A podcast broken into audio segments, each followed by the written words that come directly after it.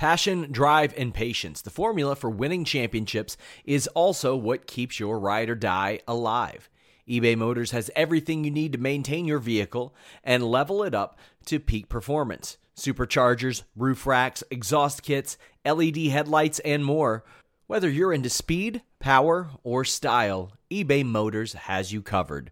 With over 122 million parts for your number one ride or die, you'll always find exactly what you're looking for. And with eBay Guaranteed Fit, your part is guaranteed to fit your ride every time or your money back. Because with eBay Motors, you're burning rubber, not cash. With all the parts you'll need at the prices you want, it's easy to make your car the MVP and bring home huge wins. Keep your ride or die alive at ebaymotors.com. Eligible items only, exclusions apply. When you need mealtime inspiration, it's worth shopping Kroger, where you'll find over 30,000 mouthwatering choices that excite your inner foodie. And no matter what tasty choice you make, you'll enjoy our everyday low prices, plus extra ways to save, like digital coupons worth over $600 each week. You can also save up to $1 off per gallon at the pump with fuel points. More savings and more inspiring flavors make shopping Kroger worth it every time. Kroger, fresh for everyone. Fuel restrictions apply. Hello, welcome everyone to the spotlight. He is back. Steven Jensen is here. I don't think he shaved in two weeks. He's got the playoff beard growing, even though the playoffs are over. I had to shave mine. I'm mine was getting out of control, and then finally the playoffs ended. I was like, all right, I gotta finally shave this thing. It's summer. it's too it's too hot for this. I'm Jeremy Lambert. That is Steven Jensen. Jensen, glad to have you back, buddy. Glad to be back. Glad to be back. Uh had kind of a rough go of it uh, with uh, the 19, unfortunately, but I'm back. I'm feeling a lot better. Still not feeling like 100%, but like, you know, feeling a lot better than I was last week at this time. So definitely, uh, definitely happy to be back and uh, appreciate SP3 for filling in last week. As always, great dude. Joined the show. Glad that uh, y'all had glad that y'all had a good show last week. And uh, and yeah, I'm, I'm glad to be back, man. How you been? Uh, I'm well. You know, my my Colorado Avalanche got the hat right here. Yeah, we even got a face mask, just all type of Avs regalia around here. I ordered my shirt. I ordered a, a coffee table book and everything. We won the Stanley Cup the same night as Forbidden Door. Actually, I had to go back and like watch some of Forbidden Door because uh, I was way too locked in on the game. I they Sean was like Sean was like watch the game. It's uh-huh. okay. we don't need full coverage on Forbidden Door. We got other teammates who will who will do some work. Like pay attention to the game. So I was locked in on the game all Sunday night, and it was a it was a great moment. It was it was good. I hope everyone experiences if you if you're into sports like I am and you take it as serious as I do. I hope everyone gets to experience their team winning a championship because I've watched that moment every single day uh, since it happened on Sunday, and I'll probably keep watching it every single day for like I don't know until I die or something because it was a great moment. It was it was really it was really fun to to watch, and I know it was a pain in the ass to a lot of my friends and my fiance uh, throughout the playoffs, and they all they all stuck with it. So yeah, it was it was great. But I'm good. Championship, championship. Jeremy is here. Uh, Oh. Another big week in wrestling, as it seems to be every single week. Uh, you guys, you can leave a super chat, leave a humper chat. We're on Twitch now. We're, we're co-streaming this on, on Twitch, so you can leave a, a bits or subscribe to the the Twitch channel if you were like. Um, yeah, you leave a super chat like our, our pal JJ says, Hello, my favorite big star. Welcome back, Jensen. Hope you're doing much better. Congrats on becoming one half of the. NXT UK oh, Tag Team right. Champions. That's right. Brooks Jensen and uh and uh Josh Briggs won the NXT UK Tag Team titles. I covered that on the weekend or this past Sunday. Um yeah, it's weird because that's Bull Buchanan's son, isn't it? So I believe so, yes. Yeah, it's just so you know. I, I, I've never seen anybody with my name in wrestling before so like that that side of it, I guess, is kind of cool. I mean, I don't know. I guess he's got a pretty bright future. It's kind of weird because like I don't really watch the the NXT show on Tuesdays anymore, but like they don't really seem like they're like some like giant standout team of that to me. But they might be. But then now they just like became the NXT UK tag champs out of nowhere. I know that um either Ashton Smith or Oliver Carter, one of the two was injured, and that's why they had to vacate the titles and make a make like a really quick decision on on new champions. But I thought for sure they'd go with like Stars and Mastiff or something. Um, like some team that's like kind of established in NXT UK, but then like yeah, Jensen this is way too much. This is way too much NXT UK talk. I blame you, JJ, for your, hey, your comment referencing the NXT UK tag team titles. Way too much NXT UK talk on this show. No, Let's move go. on. there you go. Let's uh, move on.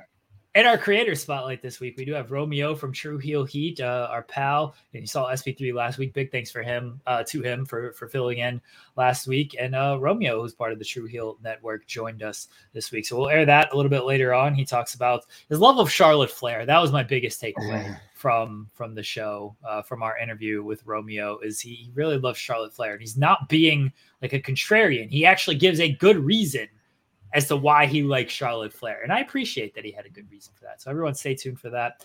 Let's get into it. We're going to start with AEW this week. And before we do, Jensen, next week, I have a surprise for you and all of our, our viewers and listeners out there. But that's next week. I'm going to hype it as a big announcement. I'm going to do a Tony Khan thing. Everyone tune in next week. Monumental, major announcement on this show, major update to this show. Just major things happening with this show. Not Matt Cardona, not Brian Myers, but big things, tremendous things, outstanding things, stupendous things happening on this show next week. Big surprises for Steven Jensen next week. I'm looking forward to that because I have no idea what it is. I actually have a surprise for you, Jeremy, that I just found out the other day that I was going to bring up uh, off air, but we'll I'll just throw it out here right now for everyone listening. I was just summoned to jury duty. And so I have to do jury duty on the 14th of this month, which happens to be a Thursday. So I'll let y'all know what's good. Like if I'm this is not a good surprise. My surprise is good. I, am just saying. I want to. I, I I I needed to bring it up at some point. I just found out like two days ago about this. Um. So yeah, I have to. I have to go to do jury duty on Thursday the 14th hopefully I can still do the show in the morning, but I don't know what time I have to be there. So y'all might have a fill in uh in like what is that? Two Thursdays from now. So next week, big surprise. Don't even I don't even know what it is. So I'm looking forward to that. Following no week, does. I might be sitting in jury duty. We'll we'll see. So no one, yeah. no one does. No one knows what it is except for me. I've kept this under great wraps. Uh, I'm not trying to sell this like it's the biggest deal ever, but I am. Ha- I'm proud of uh, sort of upgrading the show with some some cool stuff that I'm I'm, I'm going to do and make it make it a little bit more fun. Make it, make it a little bit more fun. Is basically what I'm doing here. Okay. Uh, let's get into to AEW. Forbidden Door was this past week, and we're going to kind of go back there, and the two things are going to sort of tie together my AEW spotlight this week Jon Moxley, Hiroshi Tanahashi. No real big surprise that Jon Moxley defeated Tanahashi to win the interim AEW championship. No real big surprise that uh, it was a great match because Tanahashi rules and his selling. I mean, I, I know I've said it before, but his selling is like top, top, top tier when it comes to wrestling. That man makes you believe that he is in pain. That man makes you believe that he is going to win. He sold me that he was going to possibly win this title. We all knew, we all figured Jon Moxley was going to win, but the way Tanahashi and Moxley like sold these moments, sold these near falls, like, oh shit, Tanahashi might actually have this. So I thought this match was excellent. Uh, I can understand if people want to go Ospreay and Orange Cassidy as like the match of the night.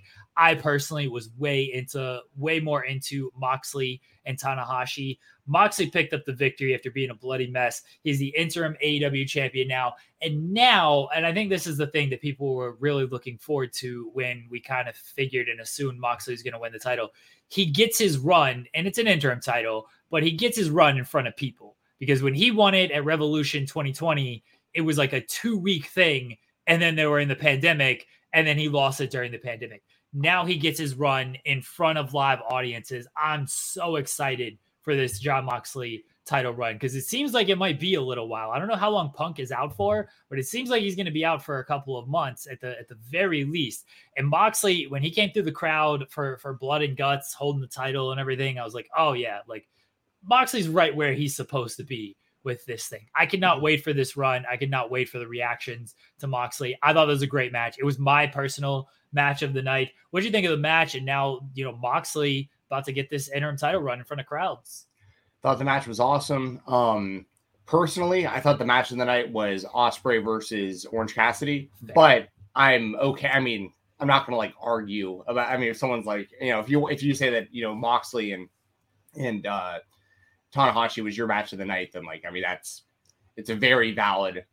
It makes sense. Like you that that match was great, and for Tanahashi, it's like he's the kind of guy where you can see like the way that he moves, like eh, he's probably it's like it's like when he wrestles the adrenaline kicks in and he's just out there like he's out and he hasn't changed his style. Like he's doing the the high fly flows and he's doing the sling blades and he does the texas cloverleaf which puts a lot of like strain on your knees and he he looks like the kind of guy though that like probably needs like rails to get upstairs like he's like you know what i mean like he's beat up like for sure but then he goes out there and just he, he, the the bell rings and he just he just kills it i mean absolute legend um, your point about Moxley winning the title the last time, uh, right before the pandemic really set in, um, you know, this is really cool that he's able, and that was also before he was using the Wild Thing music and stuff too. Like, yeah. So now this is like, this is a real proper kind of run for him. And as you said, yeah, it's interim championship, but I think AEW is going to really treat that as like the world title until until Punk's back. Um, and I think they're going to do a good job with it. So yeah, it, it, great match. Um, like you said, Tanahashi, he's so good, and Moxley's so good at what they do that even though the outcome was pretty predictable, we all figured Moxley was going to win. They did a really good job, like making you think, like, damn, Tanahashi might actually win this like a few times, and and that's really all you can do, in my opinion. Um, when you have like a predictable outcome, if you can just make me believe a few times that the other guy's actually going to win, you've really done your job. And I think that they they killed it thought it was great. Um, and also with like the injuries to Danielson right now, and like a lot of people on the roster. I mean, Kingston looks like he might have got hurt last night. Um, yeah, hopefully he's okay. Yeah, I hope he's okay as well. Um, I just noticed he wasn't standing up after the match, and he like said, he he even said to Claudio on top of the cage, you could kind of see him holding yeah. his back, but like Claudio tries to help him up. He's like, I can't stand my back. I don't know what happened. He finally did. He was able to get up and everything, but yeah, you could tell he messed up his back a little bit, and hopefully he's okay. Santana suffered a nasty leg injury in the match. Uh, I don't know how bad that's going to be, but the fact that he couldn't do anything and was removed from the match, that seems like that uh, it could be more of a long term thing. Hopefully he's okay. Yeah, hopefully Eddie and his back. I don't know when that happened. I think it might have been uh, when they did the the spot with the ring was pulled up because it looked like Eddie had a, a, rough landing on that. We'll get into blood and guts here in a bit, but it looked like he had a rough landing on that. And of course, it's the exposed ring and everything. Uh, it might have happened there where he the, his back took the the brunt of that. But that was a that was a crazy match where I'm shocked there wasn't more injuries, honestly, because everyone really put a lot on the line in that one with all the the blood and guts in that match.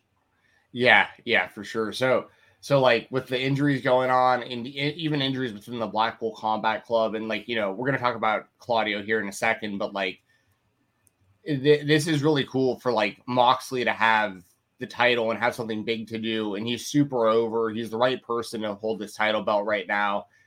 They're going to do a good job building him versus Punk. Um I'd imagine he won't lose I mean but they they've planted some seeds of like on commentary letting people know like Moxley's probably going to defend that title a few times. Like he's going to have to like pretty much keep earning his way to that unification with Punk. Um, and I guess there is a possibility someone else could win the interim title before Punk gets back, but all signs are, are leading to Moxley versus Punk, which I, I think is the right move. That'll be a great match uh, whenever that inevitably happens. So, yeah, this is all good stuff. Like, I, He's yeah. going to defend the title. They announced the the Royal Rampage Battle Royal Elimination, whatever this gimmick is for for Friday's Rampage. Uh, no spoilers if you've seen them. I have not. Please don't spoil it. Yeah. Uh, so they announced that whoever wins that is going to get a title shot. So yeah, he's definitely going to defend the title. And obviously, if Punk is out long term, if he's out past All Out, my guess is he's back at least by all out. That's since uh, early September. I would think he would be back for that, but I don't know how soon before that he will be back. If he's back by all out, though, obviously Mox is going to have to defend this title because they they got these dynamite shows coming up that they always brand. They got the uh the Quake by the Lake show. They always do these branding on these dynamite shows where usually they have these big matches. So yeah, he's going to defend against the Royal Rampage winner. He's gonna be treated like the actual uh, world champion, which is the the right thing to do. Uh, Tony Khan has said it before of when UFC does this, when they crown like an interim champion, they basically treat it like it's the the real title, and they make defenses until the real champion comes back. You, I don't really like when UFC does it, especially if the champion has only missed like one fight or six months, yeah. or something. But in this case, fine, sure, go for it. They didn't want to strip Punk of the title. I get it. It sets up a, a big unification match and what should be a huge match between Moxley and Punk. Moxley, he was on Renee's podcast last week talking about getting getting clean and going to rehab and everything. And one thing that I found interesting that he said when in terms of wrestling is he feels he's like finally putting everything together since he got back. And you can see with this Blackpool Combat Club stuff, he he's really put a lot of stuff together just in his AEW run. I, I said it many times that he's felt like the biggest star in wrestling during AEW. He's the guy that I'm like most captivated by, and that still for the most part remains true. But like his style, going on the indies and wrestling a bunch of different people and a bunch of different styles, like he really is putting everything together in AEW. And Blood and Guts wasn't maybe the the best representation of Moxley as world champion. And what I mean by that is he was one person in a 12 person match. So it's tough to and that that match was never really about him. It was about the Kingston Jericho stuff. Um, so Moxley was almost a bit player in that blood and guts match. Now that they're past this match, I think we will really start to see like peak Jon Moxley stuff is like, hey, this is our champion. This is the guy carrying the company. Because last night, again, wasn't really about him. As good as he was in that match, he was kind of a background player to the Kingston Jericho stuff. Next week, I think, is when we're really going to start to see like hey, Jon Moxley's the guy carrying this thing. Yeah, yeah, I, I agree with everything you're saying. Like even uh even like the UFC stuff with the interim titles, like as long as as long as obviously the the goal for AEW is the interim champion to unify with a world champion. Like that's first and foremost. They made that very clear. In the UFC, sometimes that doesn't happen, and that's super frustrating. Like when Tony Ferguson never had a shot at like the real championship, and like eventually just like vacated the interim title, but he hadn't lost in like 12 fights. Like, you know, so I think that AEW, like, as long as they unify the interim championship with the with the world championship, which I'm very clear that that's that's the intention. Um, and then you're you're right, like uh, they had to get through blood and guts. Moxley was involved in a lot of stuff, but it is cool seeing and, hearing how much he feels like he's putting it all together right now. You're, you're really you're right about that as well. Like, you know, the more he's gotten more of kind of like he's he's a lot more well rounded now than he was even just a couple years ago. Like he's super over. He's got like the the right entrance music for you know coming through the crowd and everything. The fans are really into it he's kept like the brawler kind of whatever the lunatic fringe type stuff kind of like he's very unpredictable and he's still the same you know moxley that we all love but he's also added a lot of technical stuff more mma based stuff the the regal training the the blackpool combat club club training that they've that they've incorporated into their their group and their gimmicks and everything. And it just feels like yeah moxley's really putting it all together right now. And he's still probably can keep getting better too, which is like pretty wild. Like there's still even room for improvement with really any wrestler that wants to keep learning. And Moxley seems like the kind of guy who just wants to keep learning and adding to his arsenal and and, and expanding his move set and and so I I uh, I really like what he's doing and I think he's uh he's definitely the right person to hold this championship right now and um who did did they announce who he's defending against at the at the Royal Rumble? No, no, no, it's whoever wins. It's whoever wins the the Rampage, the Royal. Whoever Rampage, wins the Rampage Rumble. Yeah, whoever wins that. Okay. Yeah, he'll gotcha. defend it against them. Uh, okay. JPJ loves wrestling. Says uh, is from from Twitch, leaving us some bits. Appreciate that, JPJ. Uh, he says definitely agree, Jeremy. Excited to see Moxley get a proper run in front of the people. I hope Moxley does get like a story element to his run as well, and it's not just a bunch of random title defenses that always bugs me when AEW does that of like, hey, let's just do random title defenses. Hey, here's the number one contender. you know, whoever wins this Royal Rampage thing, they're going to get a shot. I want some like an actual story to Moxley's run. Treat it like it is the real title. Give him a story to sink his teeth into, whoever that might be, but give me a story to this and not just let's do a bunch of matches until Punk gets back. And then once Punk gets back, that's when we'll start to get the ball rolling on the unification stuff. Don't do that. Give give me a story, give Moxley a story for all of this. That's that's the main thing that I want out of this run. Yeah, well, and that would also establish, make it really feel like he is the true world champion while Punk is gone. Like that's that's you know, I like that a lot. Um, so yeah, shout out to Jon Moxley. I mean, good for him. What a turnaround he's made. I mean, even just since like going to rehab and stuff, like physically, he looks to be in like really great shape. Mentally, he seems like he's in a really good headspace. He was drinking those non non alcoholic beers at the uh at the press conference after trying to get a sponsorship. Yeah, he's trying to get a sponsorship. I hey, anyone on sponsor the spotlight, by the way, that's something we can water have a discussion about. Great value water sponsor us. There you go. Absolutely.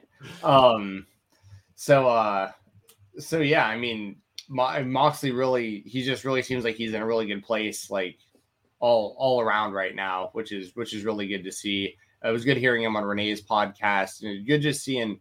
It was funny because like even in the post fight press conference, like he was talking about, he's like, it's like, yeah, man, it's like it's gonna be great. Like I can just get in my car after this. I can drive home. I can drink these while I'm driving home. And I'm thinking like, yeah, you're right. I mean, non-alcoholic beer. I mean, yeah, yes, there is no problem with drinking and driving when you're yeah. if it's non-alcoholic just beer. Like, sure, just like drinking a Dr Pepper on your way home. Yeah, just fine. I guess it just yeah. tastes kind. I guess it just tastes kind of like beer, um, like an O'Doul's type thing. Like, um, so good for Moxley. I mean, there's nothing. I feel like there's nothing wrong with like if you if you love beer and you go and you and you're trying to stay sober, like you know, non-alcoholic beer. I think that's a pretty good solution. You know, so like, good for him. Like, it sounds like he's really kind of figured out something that works for him. Like, he's doing the non-alcoholic beer. He's in really good shape. He's he's mentally seems like he's in a great place. His wrestling keeps getting better. His moveset keeps getting cooler. He's getting more and more over. Like um, and going to rehab was a great thing for him. Like, you know, no, I don't know how many people knew he had an issue, um, but like physically, you could tell he had like really like ballooned up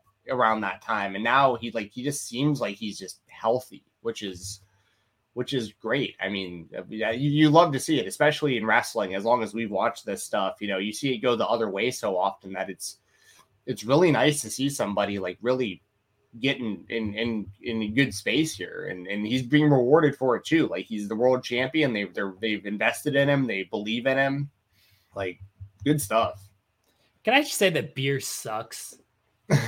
It's oh I, I, I, I, like beer so. What's your what's your favorite beer jensen it's pretty well i'm gonna sound pretty normy when i say this but like on like honestly like i i, I like stuff like coors light just just just because bud light regular. won't pay you nothing yeah, exactly. I'm like Brock. Um, but uh, I mean, I like Bud Light as well. Um, but if, if like my go-to when I go to a bar or something is usually just like Coors Light. Every now and then I'll have like a Stella or like a, uh, Blue Moon or something like that. Like I, I like kind of the snobbier beers occasionally as well.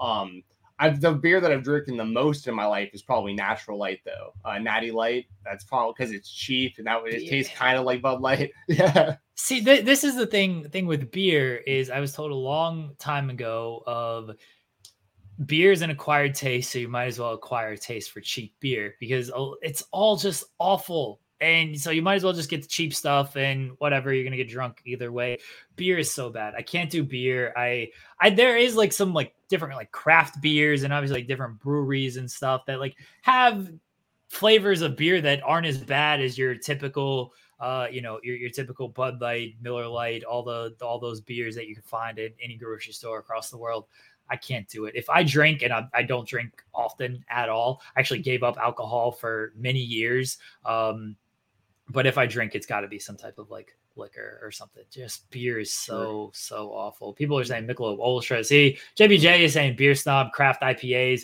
Yeah, like that, that's the thing. Like the the craft stuff, some of that stuff is okay. There's like a cherry beer that that I really enjoyed. Like I know BrewMaster. Shout out to uh, Pat Fanahan who actually left the wrestling business to go brew a bunch of beer. Um, but like I'm sure there's good stuff out there. I don't have the time or the money or the taste buds to want to uh, try to try all this stuff. beer sucks. Everyone should stop drinking it. And yeah, Crown Royal. There you go, Kai. that, that's my drink. Crown and Coke. If I okay. order something, it's usually Captain Coke, Crown and Coke. That's that's that's what I go with. Beer sucks. Good on Jon Moxley for just giving up beer. What no matter his reason, just everybody give up beer. Drink man, manly drinks like mai tais. Like mai tai, yeah. Drink um drink like white Russians and uh and uh and mojitos. Um Mojito. I and those fruity drinks. Fruity drinks are good. I don't give a well, fuck what so I, says. I actually like nowadays I honestly I drink seltzers more than anything else. Like stuff like White Claw and Truly and stuff like that. Because I, I love seltzer water and like they've done a really good job of making it where you don't even taste the alcohol. So, right, like I've made the mistake of like cracking those open in the morning before with like a breakfast and been like, like, like, like oh, I shouldn't be drinking right now. Um, but they just taste like the juice. Um, I like. I see. Well. I'd much rather drink. I, I've had like the the white claws and everything. I I shunned white claws forever. Again, I wasn't drinking for the longest time, but I shunned it just because it became like a hipster wrestling thing. I blame Joey Janela for mm. this. Mm of he was like just drinking white claws and all the time that's all you'd hear about on these indie shows with these white claws. Like i'm not drinking this stuff. And then i did. It's like yeah it just tastes like alcoholic juice which a lot better than beer. Yeah that's fair. No i, I actually I, I, like it better than beer as well but i i definitely i mean if you see me at a wrestling show like an indie show or something i'm just like hanging out a lot of the time. I'm sitting there just drinking a beer or something you know i i, I enjoy beer but i'm also like not I don't drink nearly like I used to. You know, this is it's a very occasional thing for me nowadays. Um, but um, but yeah, I mean, yeah, I like alcohol. That's I'm also 34. Y'all have to understand too. Like it isn't like this. Uh, this isn't me like under like like uh, promoting anything. Uh, you know, like I'm not telling people underage to be drinking. I'm not telling people to drink and drive. I'm not trying to give anyone any like bad life advice. But oh. as somebody in, in my 30s, you know, I like to kick back and, and drink some beer every now and then. So there, drink responsibly, everybody. If you're going to drink, one, drink something that's actually good. Two, drink responsibly. Definitely do not drink and drive. Definitely do not go out and act a fool and get drunk and you know in public and all of this stuff. Drink responsibly uh, I guess we got to throw that the disclaimer. Sure, and hey, everybody and, knows that. And if you want to drink non-alcoholic beer, like, and if you want to sponsor us, I will definitely. I'll sit here and I'll drink. I'll drink that non-alcoholic beer on on camera every Thursday uh, at nine thirty in the morning. If uh, if if you want to get involved, so um, so yeah, I don't want to sit here and try to shill sponsorship, but like now that we just thought, I just kind of thought of it. Like if there is anyone interested, like man, I'll I'll do the I'll do the what, like the the Cat in the Hat. They just do like the the Mike Myers film. Uh, they just have like the the sponsorship in there. A lot of TV shows do that. They work in their their sponsorship. I was watching Thirty Rock, and Liz Lemon was putting over. I don't remember what it. Uh, Verizon. Like get the new Verizon wireless phone. Uh, you know, you get all these lines of data and stuff. And then she just looks at the cameras like, "Can we have our money now? you know, you want to sponsor us? Go for it. We'll we'll, we'll shill anything you want us to shill. Just pay us. Absolutely." Right, uh, and like Dole, says, oh, sorry. I was just gonna say, and Dole Dole Dole Whips and Mickey Bars um, says we're just don't drink 39 years, never doesn't feel like you missed out on anything. That's totally fine as well. I'm not like if you don't if if I'm I'm not saying that like to be cool you have to drink or if you don't want to drink, don't drink. Like I I I I got plenty of sober friends as well. Like I'm not yeah. judging anybody who doesn't drink alcohol. Like that's totally fine. I think it's probably a, a better life choice to be honest than drinking. So Good for uh, you. Main, said, Main says he was at the show last night and he, he, bought a title belt as well. That was our beer mm. portion of the show. Okay. Uh, there you go. Why? No, why we got off on that? That's my fault. Uh, speaking of blood and guts, your spotlight for this week is Claudio Castagnoli coming to AEW. I think when Bryan Danielson announced last week, like it got a big surprise. He's going to fit Blackpool Combat Club. It makes sense and everything. Um, I think everyone kind of thought it was going to be Claudio because that was the person who made the most sense with everything. And it was Claudio. I had no no issue with that. He had a very good match with Zack Sabre Jr. And then yeah, he competed in blood and guts last night, taking Danielson's uh spot. Claudio Castagnoli is all elite. Steven Jensen, your thoughts? Yeah, I think it was. Uh, and here's the thing: we talk we talk about this often as well. Sometimes the obvious thing is just the right thing to do. Like just swerving people for the sake of swerving people. Like it would have been really lame if the plan was Claudio and then because everyone assumed it was Claudio, they just like went with someone else. Because then that's a lose lose situation too. Because then the fans are going to be like, "Oh man, I was hoping it's going to be Claudio." You know, like there's and and they they just went through with the thing that made the most sense. Like he makes perfect sense for the Blackpool Combat Club as a as a member of that group. Moxley was saying it after in the post fight uh, press conference how he's basically been a member of the group the whole time. Like he's just now just showing up on AEW TV, but they've traveled together. He's he's boys with you know they're friends with. Uh, he was every, Regal's last guys. match. He was Regal's last match as well. So true, true, yeah, there. yeah, really, yep, good call. So, so yeah, they're all they all have the links to Regal. Um, he was even Claudio was even putting over Yuta a little bit. Like I don't know how much he's wrestled with Yuta, but it sounds like they they're definitely familiar with one another and stuff. So like it's uh yeah, Claudio's just he's a perfect member for that group. Brings something a little different to the table. He wrestles a little bit different style than other guys do, but they but uh, the kind of the heart of what he does is uh, of the same spirit, I guess, of like what Danielson, Yuta, Mox, those those guys are doing, um, under Regal especially. So, um, so yeah, it was great to see. I, I thought his match with Zack Sabre Jr. was really good. Um, I love Zack Sabre Jr.'s wrestling style. I, I love how different he is. Um, I love variety in wrestling, and, and the way that that ZSJ wrestles is just it's just something different. Which I and he he pulls it off really really well in my opinion. Um, so I thought that uh, ZSJ versus Claudio was a really good matchup. And then for him to just jump right into blood and guts, um, even my brother, who I you know I talk about every now and then on these shows, I might have I might have brought this up during the Romeo interview as well. But um, my brother doesn't really watch wrestling except for when he's around me. Um, but because he's around me so often, he's like he knows more about way more about wrestling than like an, the average person, but he never like watches it himself when he found out through like Instagram clips that um that Claudio had joined AEW, he was marking out because like forever he's been like Cesaro was his guy in WWE. He was always like, "How's this guy?" My brother's like the, a really good gauge for like the casual audience of like, like, why isn't this guy the champion? Like, look at him and like the way that he wrestles and like, every, like my brother's been on the Cesaro bandwagon for like ten years and always was frustrated that you know, he'd even get excited when he get like a, a, title match against like Roman Reigns or something. He'd come over and he'd watch it with me and be like, "All right, this is Cesaro's time. Like they're gonna finally go all the way with him." And like, um, and then immediately he shows up in AEW and he's immediately main event level guy. And my brother was actually over last night. He watched Blood and Guts with me. Um, so it's really cool to see like Cesaro in, in a new uh in a new environment, and he's gonna fit in great in AEW. And I think it's I think he's to be like world title level challenger, main event level guy like immediately. And uh, it was even kind of wild seeing him and Jack Swagger going back and forth at Blood and Guts because like I remember the whole We the People group with him and uh, them and Dutch. Yeah, there's a We the People. Yeah, there was a We the People chant as they were yeah. last. Yeah. Night. And it's just funny because you think about that in the WWE, those guys in the position that they were in, were in they got some they pushed a little the wrong bit of, guy Right. Well, right. Swagger got the push towards the world title, and then uh didn't he get caught with like weed or something? And then like they didn't have him beat Del Rio at WrestleMania because of it, something like that. It was like it was like the world title match at WrestleMania that one year, I, I believe. Um, and then Cesaro like just wound up going to Heyman instead after a minute, and so they never really worked. But it was more of like a lower mid card. This is the story of the one. As a maintenance engineer, he hears things differently. To the untrained ear, everything on his shop floor might sound fine, but he can hear gears grinding or a belt slipping.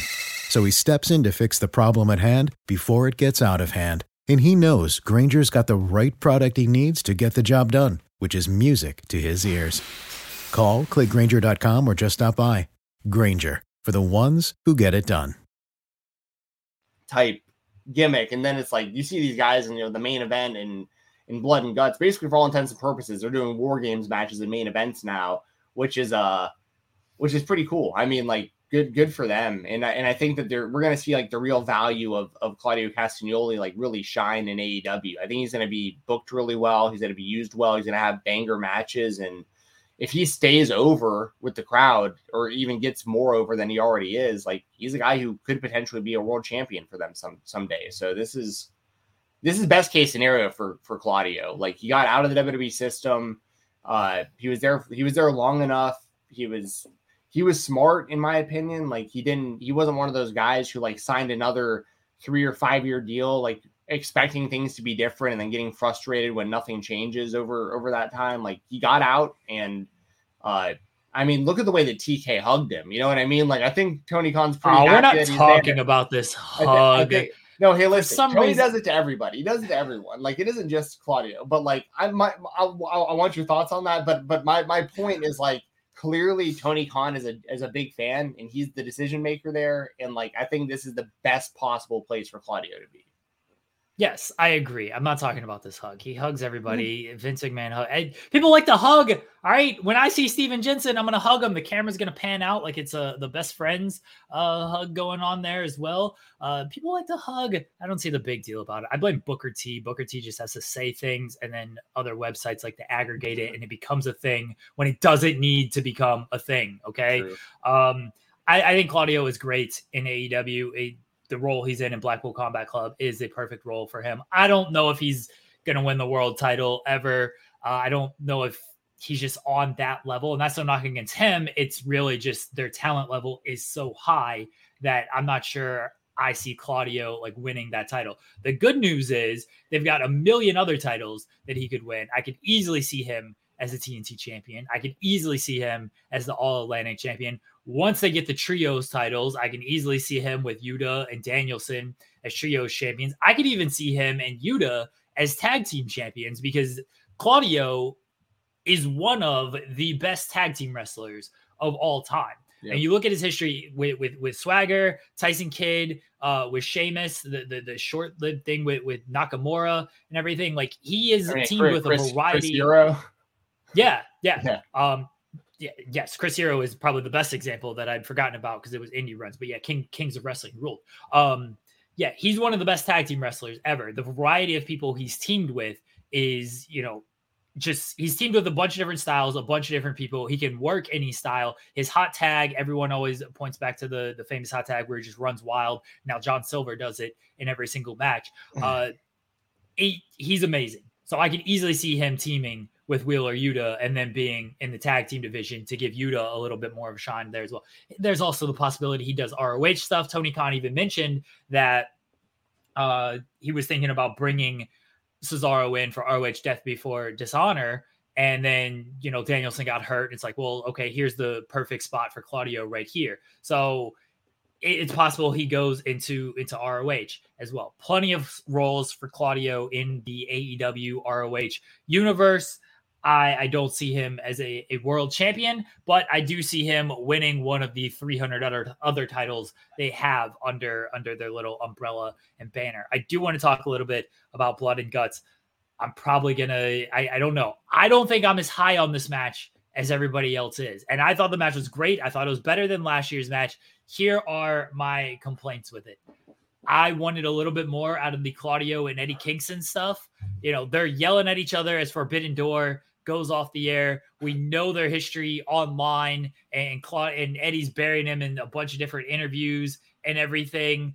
Like, and then they just see each other outside. And It's like, hey, fist bump. And then during the match, they're working together and stuff. I know the finish played into it of Eddie wasn't happy that Claudio got the submission because he was trying to inflict pain on Jericho. He wanted that moment when it came to Jericho and everything. But then they still shake hands and embrace and whatnot. I'm sure they'll tell a story between those two.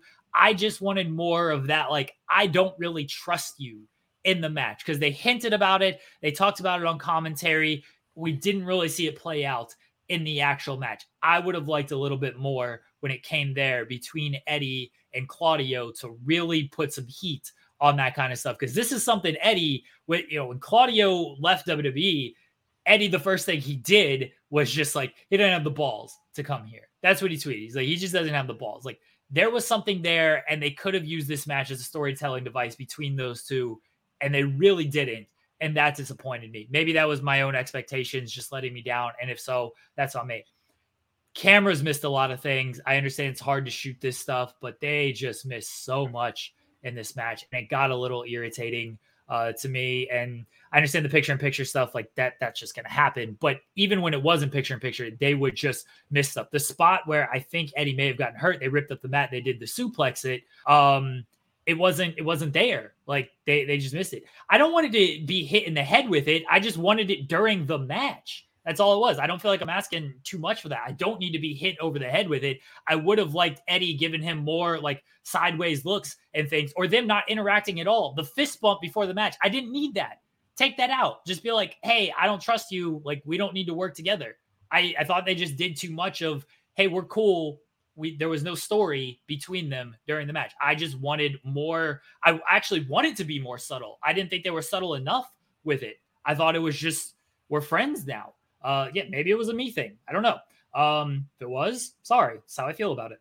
Uh, yeah, the, the camera work it wasn't it wasn't good last night during this match. Otherwise, I really enjoyed it. Uh, I loved it when Eddie came in with the kendo stick, just whacking guys away to get to Jericho. I love that. I love Eddie and Jericho at the, the top of it. I did like the finish with, with Eddie being mad at Claudio for kind of kind of taking that. Again, I thought they could have done more with those two and how they didn't get along throughout. And I understand Eddie was hurt at the end, and so that's why maybe they had to embrace and Claudio had to help him up uh, afterwards.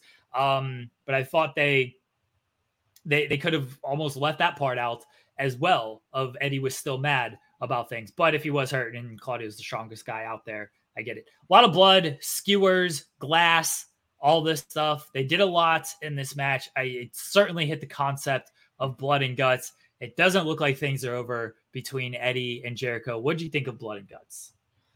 So I thought it was a good match. It was good storytelling. Um, a lot of blood. You're definitely right about that. But that's kind of to be expected with it being called blood and guts. It, you know, but like there was some stuff like the skewers I thought was interesting because they didn't really show the visual of like like the normally yeah. you'd see it. And I wonder if that was a TNT thing. If they were like, you can use the skewers, but like we don't want to see them hanging out of anybody's head, which is like understandable. Even though they, I mean, they really really went all the way with with uh the Nick Gage and Chris Jericho death match. They didn't do skewers in that match, but like TNT, well, I guess it's TBS or what's called Turner. Um, they um they they've been pretty lenient with like the stuff they've, they've let them do on TV, which has been pretty wild. Um, but yeah, there was a lot of blood. Uh, Jeff Jeff Parker, that's his name now, right? They they changed those guys' names. Matt Menard and Angelo Parker. Angelo Parker, I'm sorry, Angelo yeah. Parker. It was Jeff Parker, right? But then they changed it because Jeff Hardy, I think. So. I think, I think. Yeah. So Angelo Parker, he um he he was really bleeding bad. Like he both he the was, 2.0 guys were he, just a mess, an absolute mess. Yeah, yeah, uh, yeah. Magic Matt was yeah. Also, he's he's the one who took the skewers. Actually, was Matt. Yeah. Um, but uh, but Angelo was yeah. He he was really bad. Um, like as far as like bleeding. Um, you know, I've said this before on other platforms and maybe even here before, and you know, I, I've always had a slight issue with the format of war games, which you know basically the same format of blood and guts, which the there I really think there should be an elimination aspect to the match, like in some way, shape, or form. Like whether it's you'd have to balance it somehow where like you couldn't get situations where it's like three on one or four on one and stuff because some one of the teams is gonna have an advantage, so it's gonna be easier to eliminate some people with like that advantage. Or even if it's elimination match once everyone's in the match, though, because the only issue I have with with a match like War Games or Blood and Guts is like it feels like in an hour long match they're just like kind of killing a lot of time until everyone's in the match and then it feels like the match really starts and i get that's like the idea of it like i don't I, I, understand logically like you're doing this to really beat the hell out of your opponents like they're they're trapped if you're going everyone's gonna beat each other up badly and then like the match is gonna start and it's gonna get even crazier once everyone's in there but like you're in there to inflict pain and like in the, it, it's like blood and guts is like the final stop. Like you've done everything else, you know, other match types, it all culminates in blood and guts. And I get that. And I, but I think it'd be kind of cool, even if it was like elimination match, like once everyone was in there, because it just seems a little anticlimactic to me, where like you have like this long match, everyone's just beat to hell, and then like one person taps out and the whole match is over. Like I feel like everyone should have to get eliminated from one of the teams or something, or like I don't know. I just feel like there's something just a little something missing in like the the logic of a match like this. Um that said, I mean, I thought the match was great. Like, I, you know, I I really don't have complaints. You know, I, I thought that everyone went out there and killed it. They all worked super hard. Um, and they they did justice to the concept of blood and guts. Like when you're going to call something blood and guts, you're you're expecting blood, you're expecting crazy violence, guts. you're you're not enough guts, guts not enough match. guts. Um, but yeah, just one of those things where like, you know, the, at the end of the match, I, I think it's cooler if like you know Cesaro or Claudio, you know, get, gets a tap out and Kingston gets a tap out. Both of them get eliminated. So then it's like, okay, now it's like five on three. And it's like, okay, it's clear at this point, like uh Combat Club's gonna win, but like they're gonna one by one just decimate everyone on the other team and get like a definitive, like, we beat you guys versus like, okay, one of our guys tapped out, everyone lost. Like, I just feel like it's a different it just hits a little different if there's like elimination aspect, I think. But there, there's certainly there's certainly a storytelling aspect that you can do with an elimination style match in in Blood and Guts. People are saying like elimination chamber. Elimination chamber would be different in that it's individuals. This is teams. You'd have pinfall submissions and stuff being broken up because there's the team storytelling uh, device that you would use in in something like blood and guts or war games what, whatever you want to call it when it comes to elimination if if it was booked as an elimination match as opposed to hey one guy does one thing and everybody loses. One guy gets penned eh, or one guy submits and everybody loses type of thing. So there is certainly a storytelling uh, device that you could use if it was elimination. Um you know it maybe they go that route at, at some point i don't know. I I don't think it would have worked. It's tough to do that because you want to protect people, and I think that's the biggest reason they don't. Because like they right. probably didn't want like Jericho. The the story here is like Jericho Kingston did not get his moment on Jericho, right? And that's why right. it's going to continue. And you know, if Kingston pins Jericho, or if it's a four on one, and that's how they beat Jericho, you you have to tell the story a different way with things right. and what is satisfying to the story. So I think it is something that they could do. Obviously, I don't know if they will ever do it. Um, I did like, you know, they they you mentioned a lot of sort of like laying around and building towards the final moment. That is something that just happens in these matches.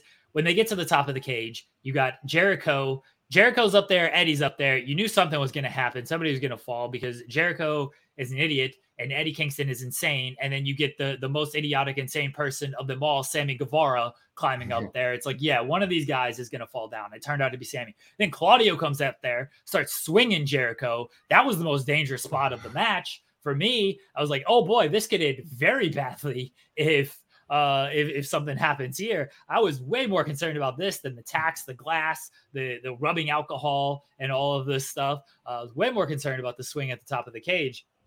Uh, but Sammy ends up taking the fall there. But when they were at the top of the cage, everybody else was just like, okay, cool, lay around, nothing, nothing's happening. And this is what happened last year when MJF and Jericho got to the top of the cage. It's like this is what you need to pay attention to in the ring. Everybody's just down selling, and I get it. It was a brutal, violent match. They should be selling, um, but sometimes I can understand if people are like, hey, there's nothing else going on. Like, are they just all dead? And yes, the answer is they are all dead. and that is why the people at the top of the cage matter right now. And even then, there was some like stalling at the top of the cage. I do think there were some timing issues uh, with, with this, with the match. Um, you could hear, much like last year's Blood and Guts, when you could hear like MJF and Jericho talking to each other, you could hear Kingston and Jericho talking to each other at, at uh, when they were on top, like kind of communicating what needed to happen and stuff. I don't know if it's because like it's mic'd just better up there. And so that stuff just comes through. But this is the second straight year where at the top of the cage, you can just kind of hear guys communicating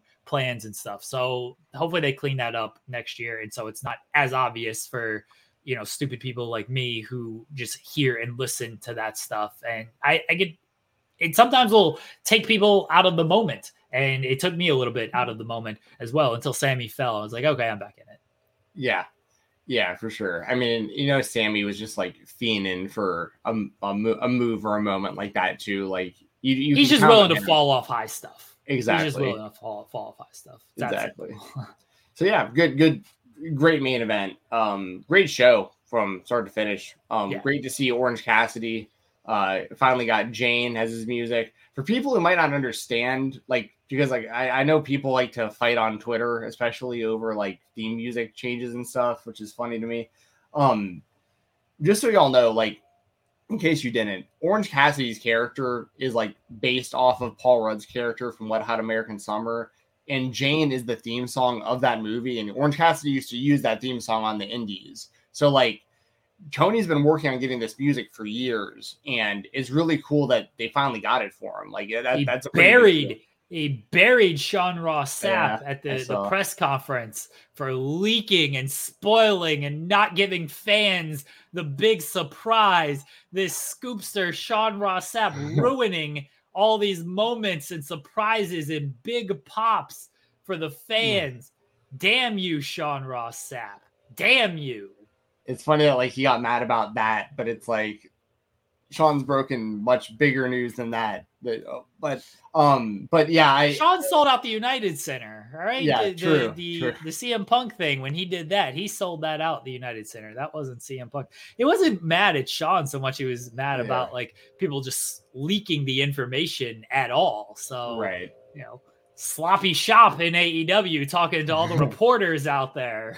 Well, and I, I saw uh, TK uh, respond to Sean's tweet about it too last night, and he was like, "Well, all right, well, worked out, you know, like like things worked out all right." Um, but uh, but yeah, and also just I know we touched on it really briefly, but shout out to Orange Cassidy. Like I I, I think that his his match with Ospreay was the best match of Forbidden Door, one of the best matches of the year. Um, if people out there have a problem with Orange Cassidy, like if you're not a fan of the gimmick or whatever, like I understand to a degree, but like that guy can really, really go. And I think he's still not getting the credit he deserves. And when you have matches like that against Ospreay, and then I thought his match with uh with Ethan Page was good last night too. I but I feel bad for Ethan. Like he's losing to scoop slams. They're not giving him an action figure. He's like background to Scorpio Sky and Dan Lambert. Like kind of a tough spot for Ethan to be in. I, I, he's a guy who I feel like kind of deserves more as well. But um, but yeah, shout out to Orange Cassidy too. I wanted to throw that out there on the show. And shout out to the guy outside. Hopefully, y'all don't hear that, but they're doing some sort of like pressure washing or, or landscaping outside my building. I think you're giving shout out shout out to the Shout- landscaping Shout out guy. to the landscaping guy shout who's out the outside my pressure window. washer guy. Yeah, You ever seen uh, wa- Ralphie? You ever seen Ralphie May? His stand up. He, he was on. Uh, I know who he Last is, Comic yeah. Standing. Yeah, Yeah. I'm pretty sure he's passed away. Unfortunately, R.I.P. Ralphie May. Mhm. Uh, but he he has this bit. He's like, shout out to the fry guy going through the drive through. Fry guy, I guess some bust Nice. on fries. Just giving shout outs to everybody through the drive. Love So, it. Like, um, uh, we're gonna tie in. Uh, we're gonna go to other spotlight because both of our Yep. others kind of tie into to the AEW stuff. And you mentioned Orange Cassidy and Will Ospreay at the end of this match. Katsuyori Shibata comes out and he's ready to kick the shit out of Will Ospreay. And I can't wait for this match because one, I think Shibata owns, and to see him back in the ring when it definitely seemed like he was never going to wrestle again uh, was it is just great to see. Uh, he did the, the exhibition match against Zack Sabre Jr. and then he did the other match where he was supposed to be more of exhibition. He's like, no, fuck that. Like, I'm actually going to do a real match. If he is willing to go in there against Will Ospreay, Mhm. and typically, I'm sure there's a new New Japan's call. Um, if he was willing to go in there against Will Ospreay, Will Ospreay ain't a guy that's just gonna, you know, he does his shit. He can wrestle a little the technical style and stuff, but he's gonna go in there. He's gonna try to that, that hidden blade move. That's a move that he hits Shibata with. That there's gonna be a lot of people like, yeah. oh no, oh no, Yeah. what what is happening here? Um, so if that's the match that they're setting up, and it certainly seems like they're trying to set up something there. Bless Shibata, he seems like he's all the way back if if he's gonna if he's gonna do this Will Ospreay match. But I popped big for Shibata. That was like my second favorite moment, just like moment moment of the night. My first was actually Sting no selling the super kicks for Hell the Young yeah. Bucks. Hell that yeah. ruled so much. Bless Sting. You The man like starts the match back and then like Yeah. just fires up afterwards. Fucking Sting is the best. Starts the match by doing uh the the dive off the entrance ramp because sure, why not? He's Sting, and then yeah, no sells the the super kicks, teaming with Shingo and Darby Allin. That that was great. But Shibata, him coming out and now setting up Will Ospreay. It? That's the match they're gonna do. Shibata it seems like he's back, back because that's uh that ain't an easy night at the office going up against Will Ospreay. Yeah, no, I, I agree with everything you're saying. Like, I I'm a huge Shibata fan. Um, over the last handful of years, especially, he's been like one of the biggest what ifs for me in wrestling. Like, he's had a long career, but like he was really getting to that point of being like world title level guy in in in New Japan when he got his injury that's that's kept him out all this time. And we've seen little little glimpses of his return recently, but like I mean, once his once like that like little uh like when his music starts, it has like that like little, like melody at the beginning, and it's like that's a I've marked out huge. I was like, no way, like I thought Shibata was just gonna like show up on the stage or something and just get a like a big reaction and then he came out, like you said, like it looks pretty clear that they're setting up Shibata versus Ospreay, which is legitimate dream match. Like that's going to be incredible. And Ospreay in the ring is, I there's a real case to be made for him being the best in ring worker in the world right now, in my opinion. Like he's way up there. He's at least in the conversation with guys like Kenny Omega and stuff. Like I mean, he's way. Oh, don't there. let don't let Kenny hear you say that. Shibata's yeah, gonna teach this man Shibata is going to teach this man, Will Ospreay how to work a match and tell a story mm-hmm. and not just do moves that no one remembers. That's what Shibata is going to do. Teach this man the, the storytelling, the art of professional wrestling, not spamming a bunch of flips. They, they have to be planting seeds for Ospreay versus Omega based on that interview with, with Sean. Like, there's no, I, I, I think there was a lot of truth in what Omega was saying, but like, I don't know why he went, unless he just like, just kind of kept digging a hole and like he didn't realize it at the time and he just got oh, worse knows. and worse. But but it's he one of those what he's doing. Exactly. Like and uh anyway that but yeah, Ospreay I think Ospreay just on a just a whole other level right now than like most people.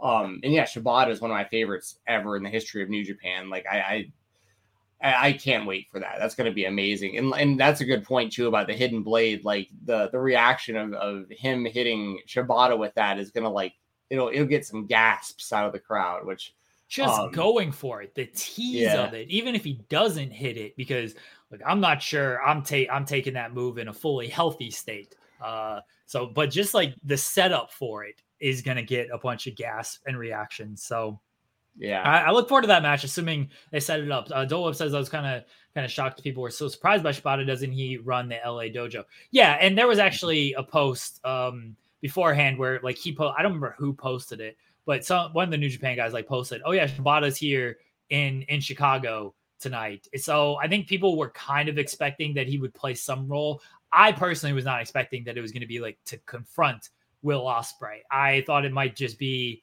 I don't know what I was expecting. I thought it might just be like a little appearance or something, but I didn't think it was going to be, hey, let me confront Will Ospreay because Yano was reportedly in Chicago as well, and he didn't appear, which I think is a huge missed opportunity because Yano's mm. the biggest star that they have. Mm. Um, I needed Yano and Orange Cassidy just do it like a backstage interaction, something needed it, didn't happen, so that was disappointing. But yeah, I didn't expect him to come out and confront Will Ospreay to essentially set that up. But I, it wasn't the biggest surprise that he was there after learning that he was in Chicago.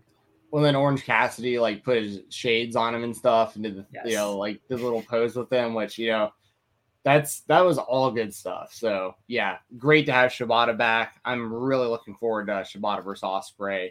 Um, and hopefully that opens the door to like Shibata versus Danielson and stuff too. Like we, we hopefully we get some big great. dream matches soon. So, um, so yeah, great stuff. Um, shout out Orange Cassidy once again, killing it.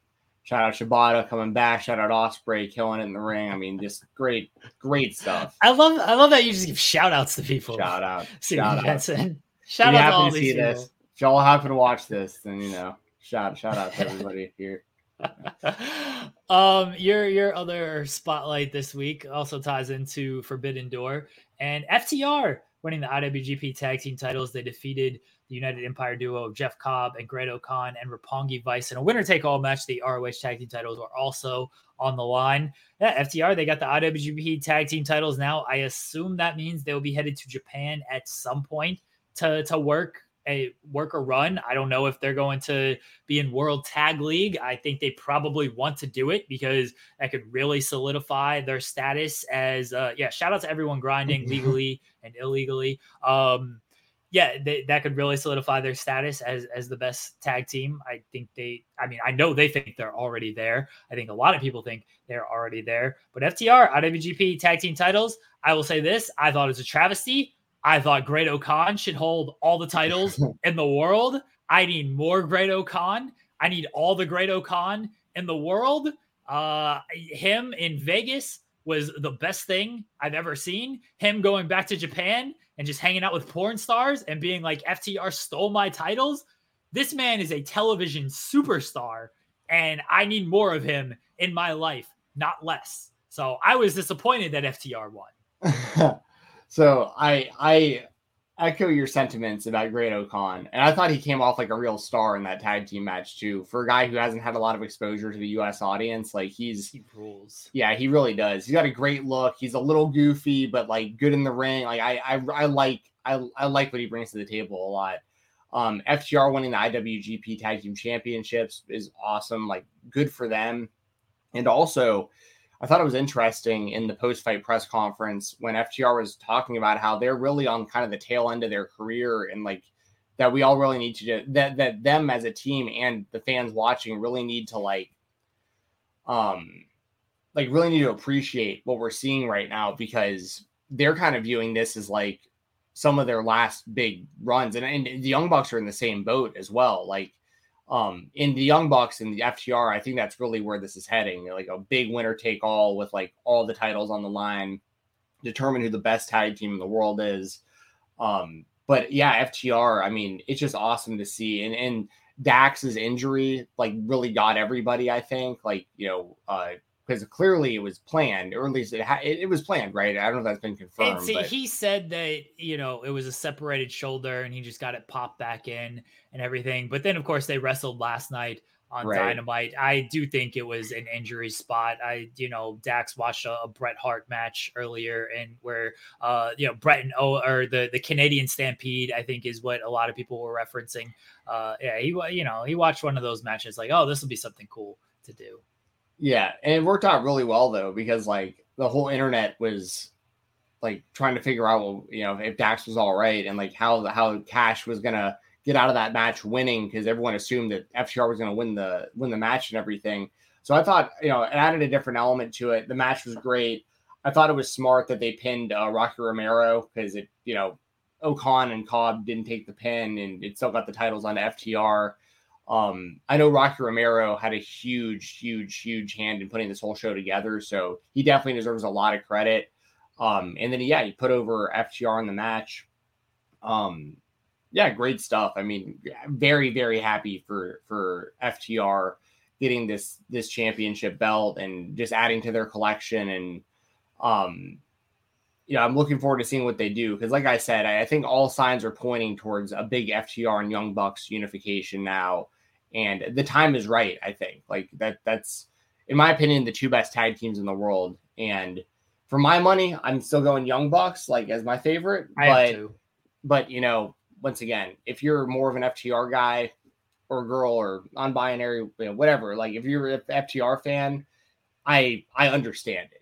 You know what I mean? Like I'm never going to argue that FTR isn't the best tag team in the world. I just prefer the Young Bucks personally, and I can't wait to see that match again. Um, so yeah, huge win for FTR, just just draped in gold, and it's really cool that I mean I'm sure that was a big bucket list goal for them to win those title belts at some point in their career, and they got it done. So very very cool.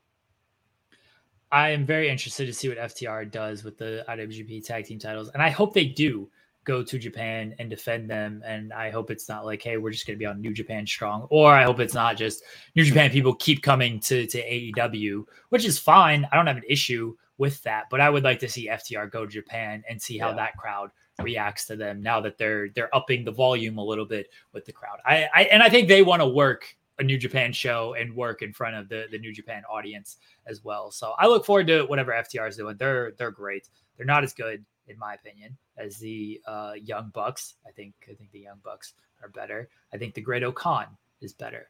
Tony Khan, Nick Khan, only one Khan is great, and his name is O. O Khan. that is the best Khan. All right. Shout out crowd volume. shout out to shout out FTR, seven star yep. FTR.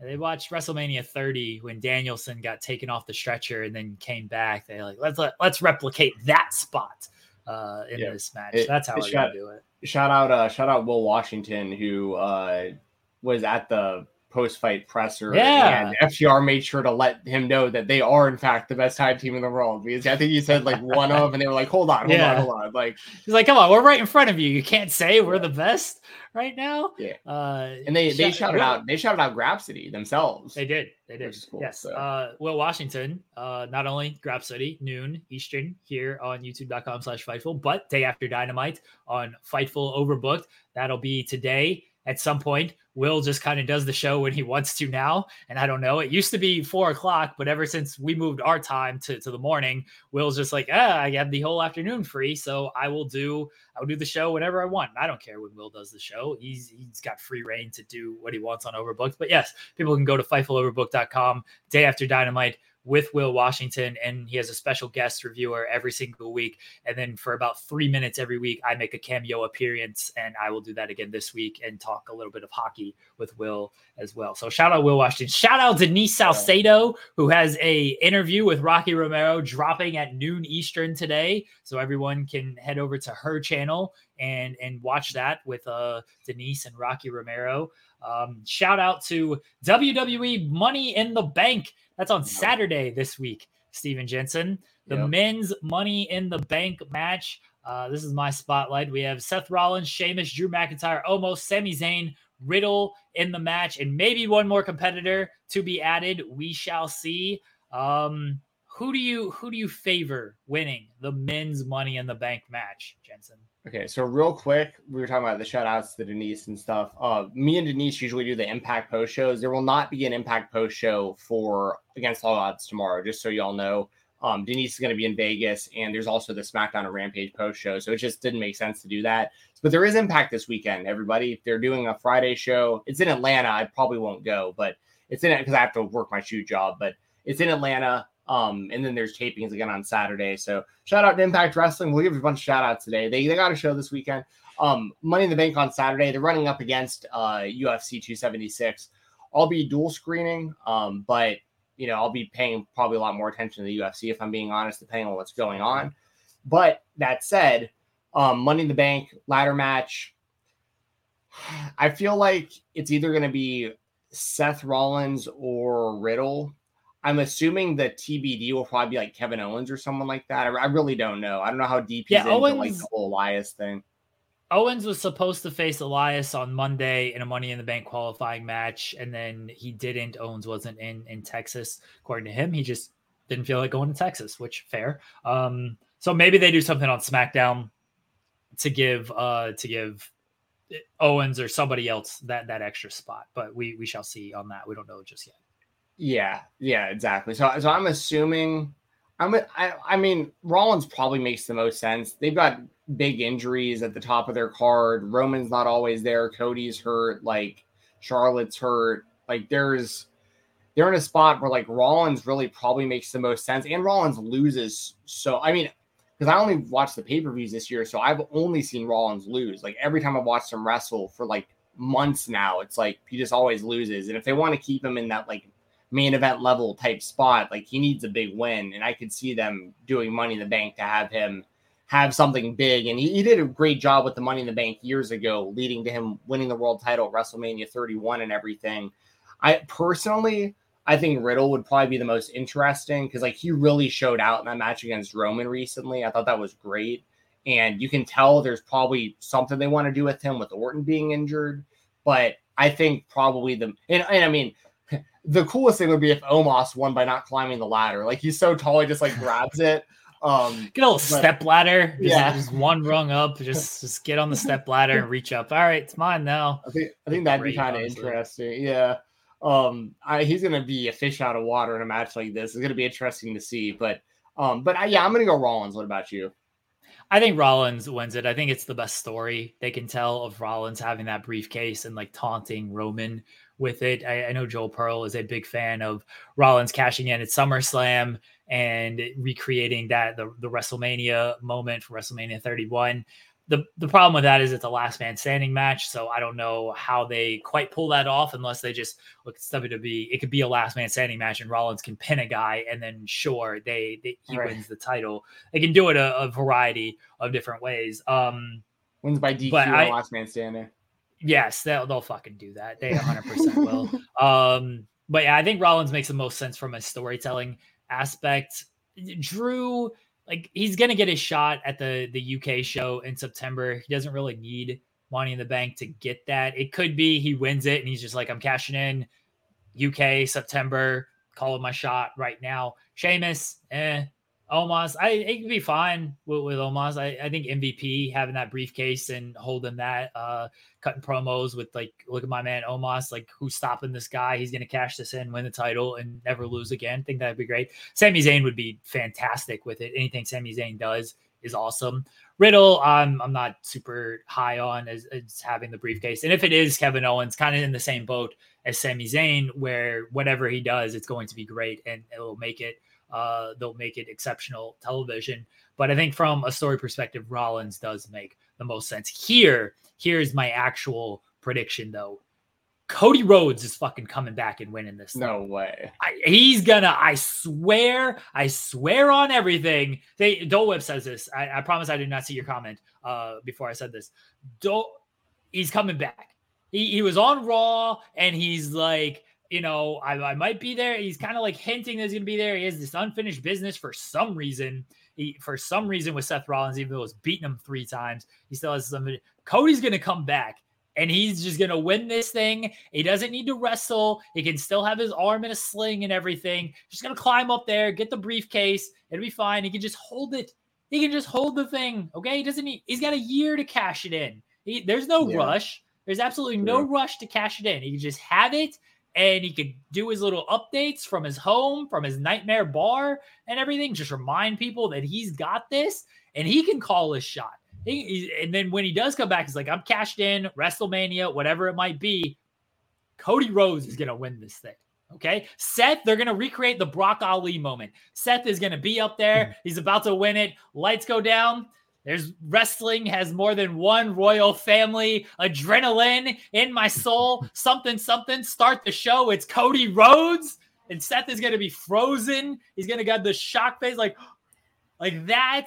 And then here comes Cody strolling down, taking the money in the bank briefcase. Cody Rhodes, money in the bank winner. Everybody, mark it down. I mean, that's obviously my optimal situation. Like that's preferable, all, all that happening. The only fear I have for something like that is like I know Brock was a heel at the time, but people really really didn't like the way that Brock came out. Like he wasn't even in the match and then just walked out and they're gonna love it when Cody does it. I hope they're so. gonna love it. Shout out adrenaline. Thank you, Grant. Shout out um, adrenaline. I think he had a super chat earlier too. He did. He, um, gave, he gave a shout out. He gave a shout out to Lambs. Uh, oh, okay. Lambs. I've, I've, I may have found Lambs. All right, stay tuned. There you go. Um, may have so, I mean, I hope it's Cody, and I hope he wins. Um, so yeah, I mean, I'm definitely, I'm definitely good with that scenario. Absolutely. I mean, so of the people we know we're going to be the match, I'll go with Rollins. But like, if Cody's a part of this, then I, it goes without saying, my choice becomes Cody Rhodes. So. Uh, your WWE this week is John Cena bringing AEW and WWE together with uh, the the video message. Chris Jericho, Paul White, formerly the Big Show, and Daniel Bryan, now Bryan Danielson, have sent in videos on Monday. And hey, everybody gets along. Forbidden Door, John Cena, my guy. John got the got the wristband here, the, the John Cena wristband. Like Nice. John Cena bringing bringing the wrestling world together as only John Cena can do.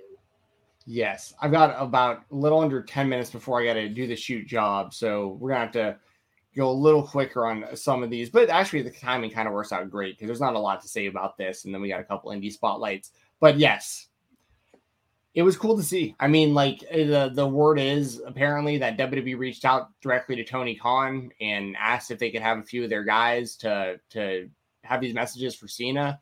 It's refreshing to see. I mean, I know that we've seen Jericho on the Broken Skull podcast, and so there's some sort of working relationship there with a guy like Jericho that has, you know, really good relationship with Vince.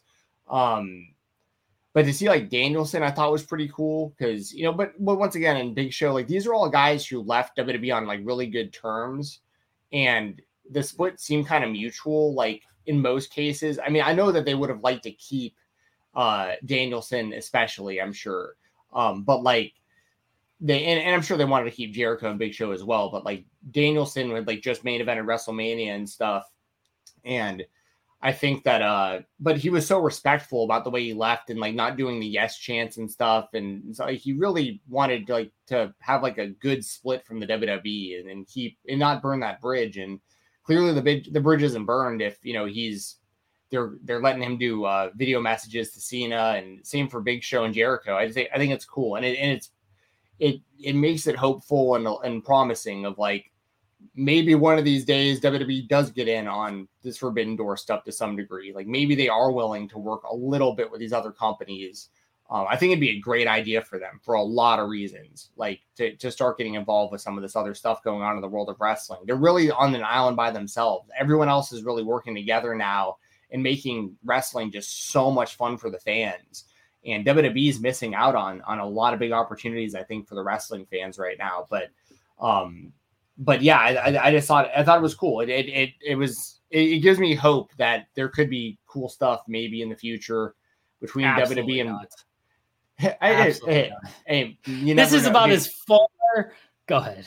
Well, I'm just saying, like even years ago, like I always think about how yeah, I know Triple H has lost a lot of his power and like things are different than they were years back, but like Triple H brought in Jushin Thunder Liger to wrestle NXT against Tyler Breeze, like while Liger was under New Japan contract. Like, I feel like there's always been a want from certain people in, in those positions to do stuff with other companies. It's just Vince probably puts the kibosh on a lot of the really cool stuff that they can do. But it just shows me that there's some sort of willingness to have involvement. Now, granted, they didn't even put like former WWE superstar, like current AEW star, or anything like under their names. It was just like Bryan or Daniel Bryan and Chris Jericho and Big Show. Like they didn't have any like tag under their name about like where they were, who they were. But it was uh yeah, I don't know. I just thought it was cool to see. This is about as far as this any type of working relationship is going to go. Sure, send in your little video messages and AJ can send in his video to Impact and that type of thing that's about it. That that's as far. Jericho can appear on a Peacock network show.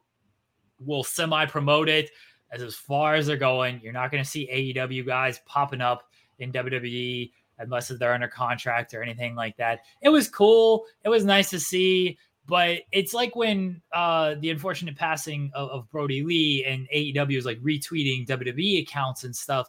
It should just be normal for for yeah. little things like this to happen.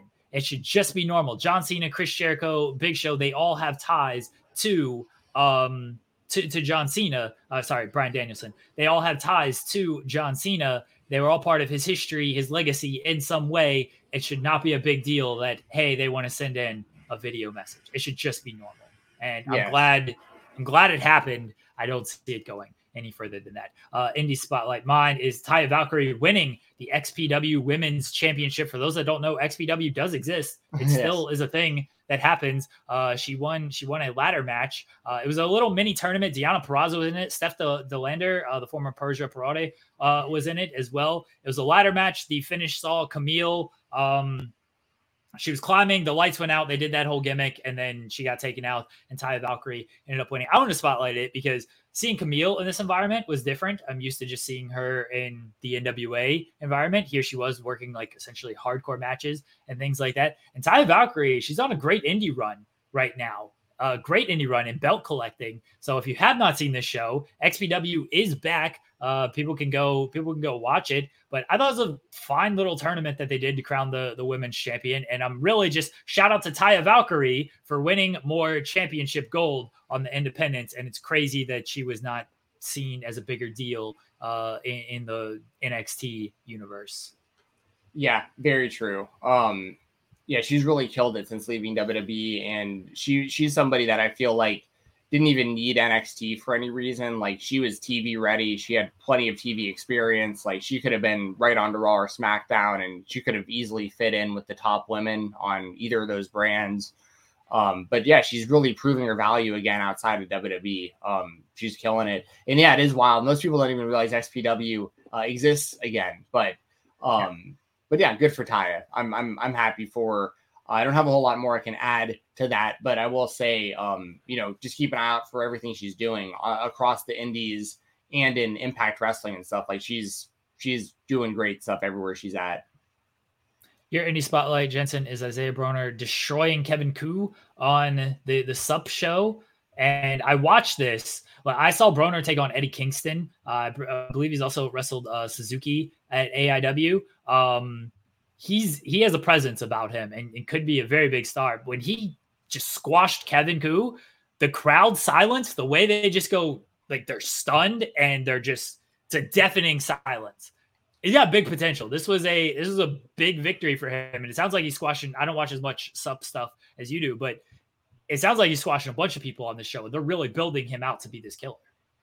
Yeah, so they, they've done a really cool job of like pairing him with AC Mack as kind of like AC Mack's like bodyguard, more or less.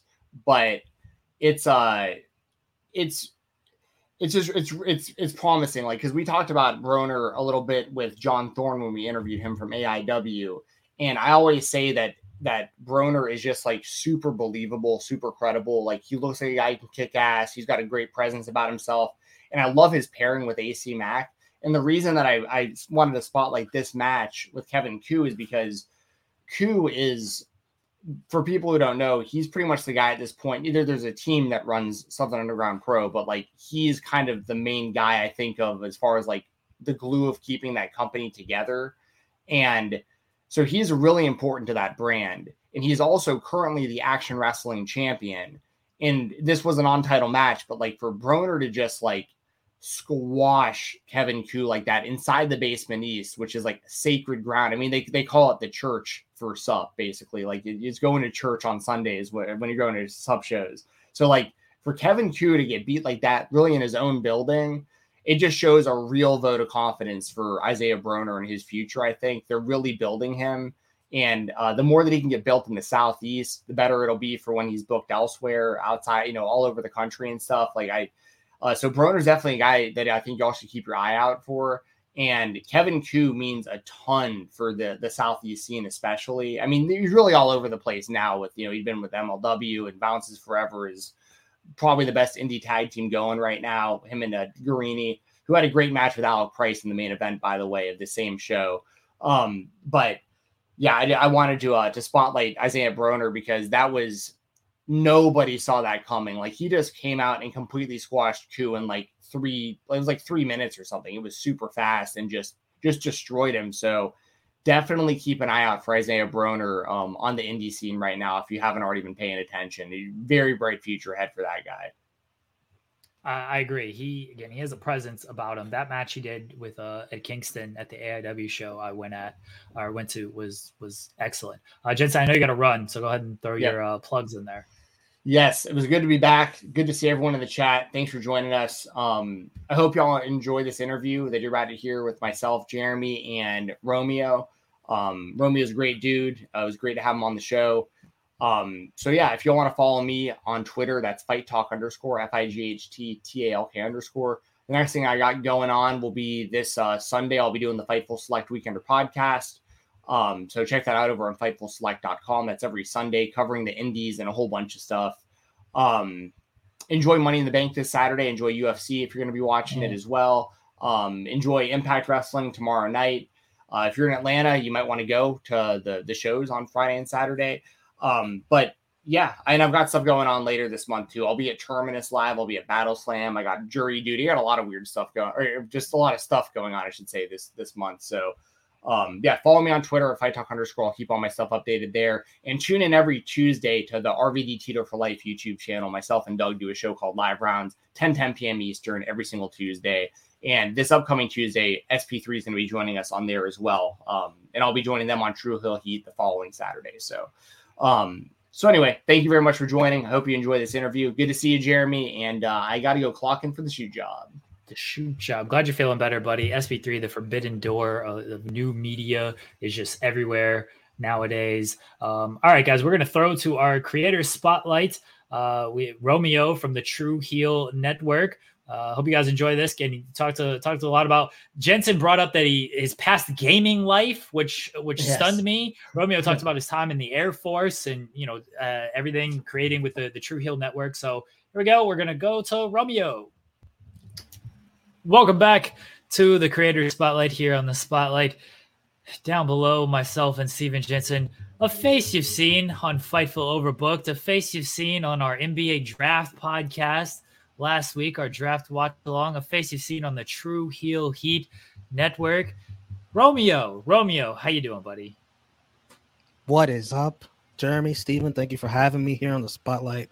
Really appreciate it. Doing good, doing good. As uh, we are just a couple of days away. Speaking of uh, NBA, uh, Knicks free agency, it is coming. It do you want to do you want to start do you want to start with that? I mean, we were joking about it uh, off air, and usually we'll, we'll get into your uh, your journey through the the wrestling media and the wrestling content creation landscape. But but let's start there.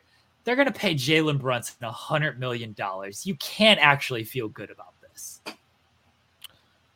I am the optimist. I mean, if you look at some of these salaries, the the the, the, the guys that are making you know twenty million a year, twenty five million a year, uh, Jalen Brunson is is better than some of that talent. Like Mike Conley's making that kind of money. Yeah, he's better than that. True, true. He is, but man, Jalen Brunson, R.J. Barrett, Julius Randle. That's a it's a solid solid seventh seed right there. That's a nice that's a I nice wanna waste trade of three days for- for Milwaukee. I want to trade for Dejounte Murray. I hear they're looking for three first oh. rounders, Oh. which the Knicks just happen to have. that that would be the deal because it looks like the Hawks might get him. By the time this airs, the Hawks might have him, but that would be the deal to get Murray over We're Jalen Brunson. Murray's We're in a. Hawks hat right now, actually. There you I can't add. I can't add. I can't add to the NBA conversation. But I have a friend. I have a. I have two really good friends. One that works with the Hawks. The other works with the Pelicans. So I just get like random merch every now and then. You got this nice little uh, Atlanta Hawks hat on. So that's that, that's pretty much all I can contribute to the NBA talk, unfortunately. But Uh, let's get into it. Romeo. Tell everybody kind of what you do in, in wrestling content creation right now for those that don't know. All right, I'm over on the True Heel Heat YouTube channel. I am sort of the a Swiss Army knife there. I can do everything. I do the I do editing, I do hosting, uh, I do graphics, I do memes. I'm really really good at that. That's one of my special talents. um, yeah, and uh, kind of a, a creative force over there, and uh, everything we do over there. How'd you Yeah. get started with the, the the True Heel guys and and that jerk SP3? my brother. Well, SP3, uh, our friendship came from uh, just seeing each other in Facebook wrestling groups.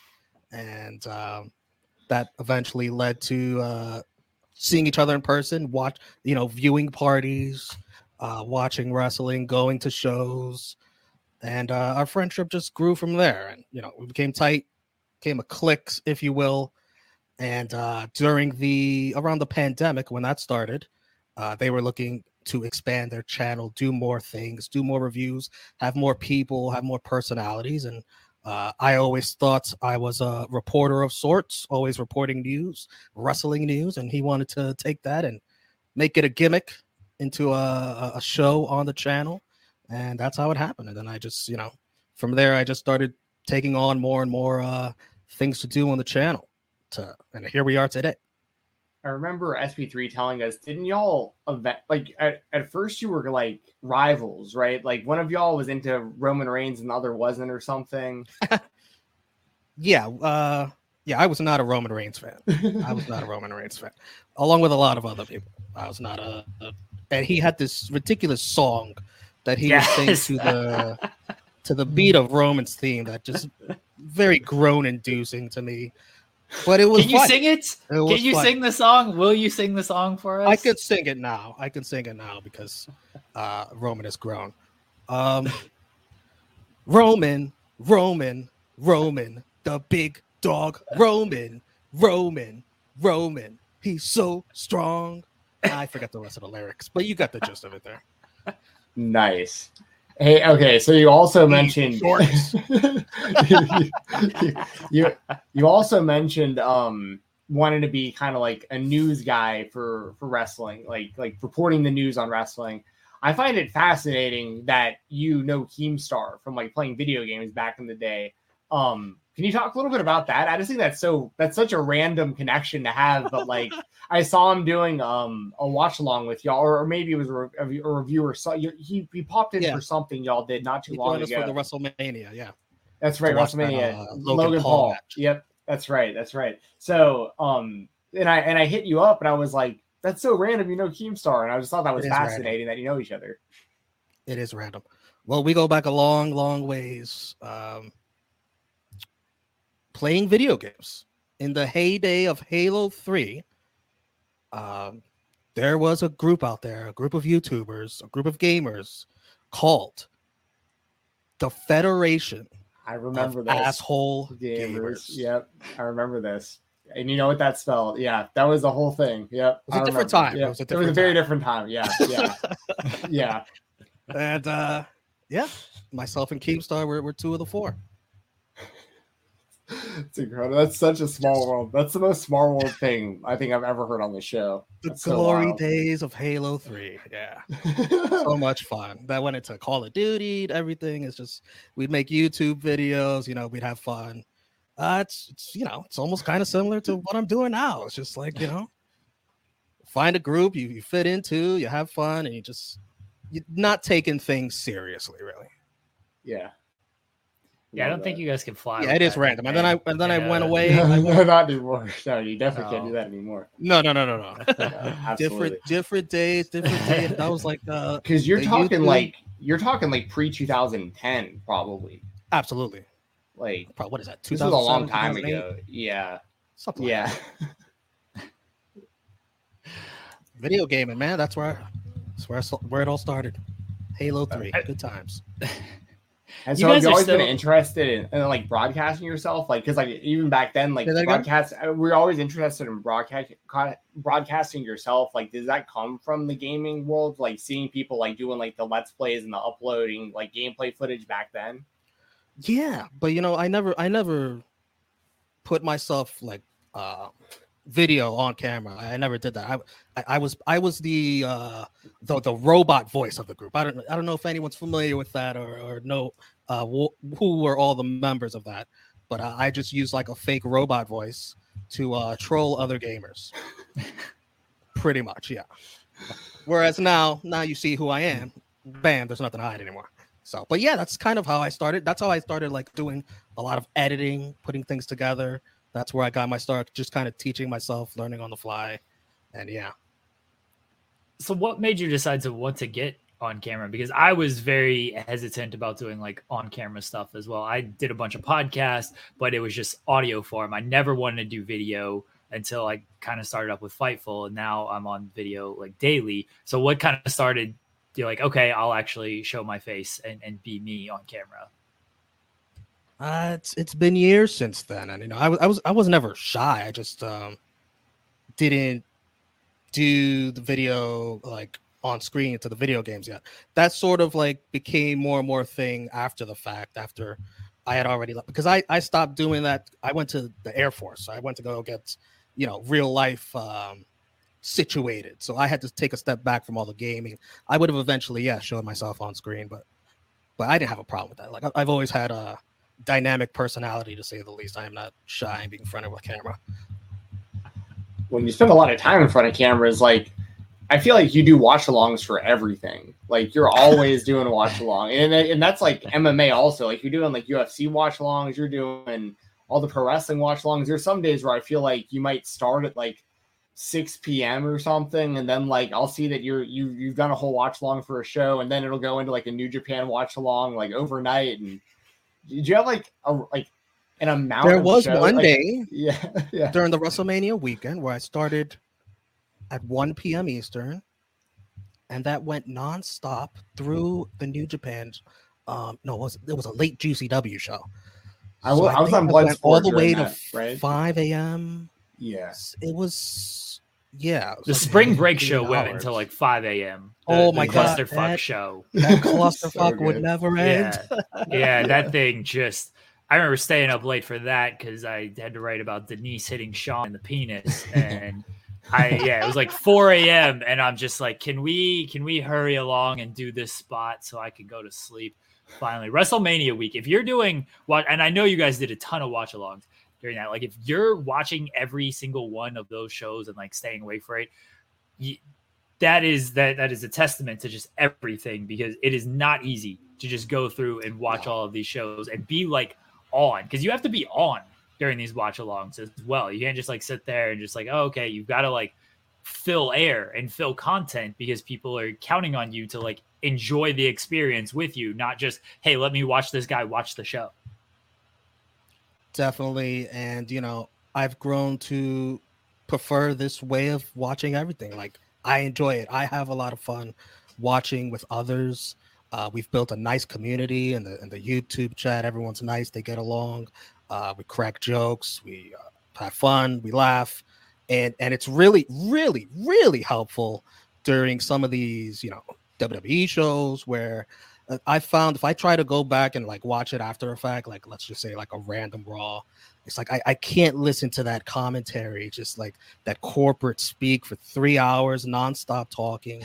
It's just it, it's it bothers me. I don't know how I can ever go back. I, I have way more fun uh, going through those three hours now with the watch alongs and watching with everyone else. It's like it, it's almost become like the new way to like watch things. Like the Mannings have made that popular with the Manning cast to the the football games where they have you know alternate commentary where everything is not so serious and it's sort of like you're just watching with your buddies. You're watching with your friends. You know, you're having a few cold ones and it's not all serious and and corporate and that's that's the way i prefer to uh, watch and enjoy these things you know not not not uh not taking it so seriously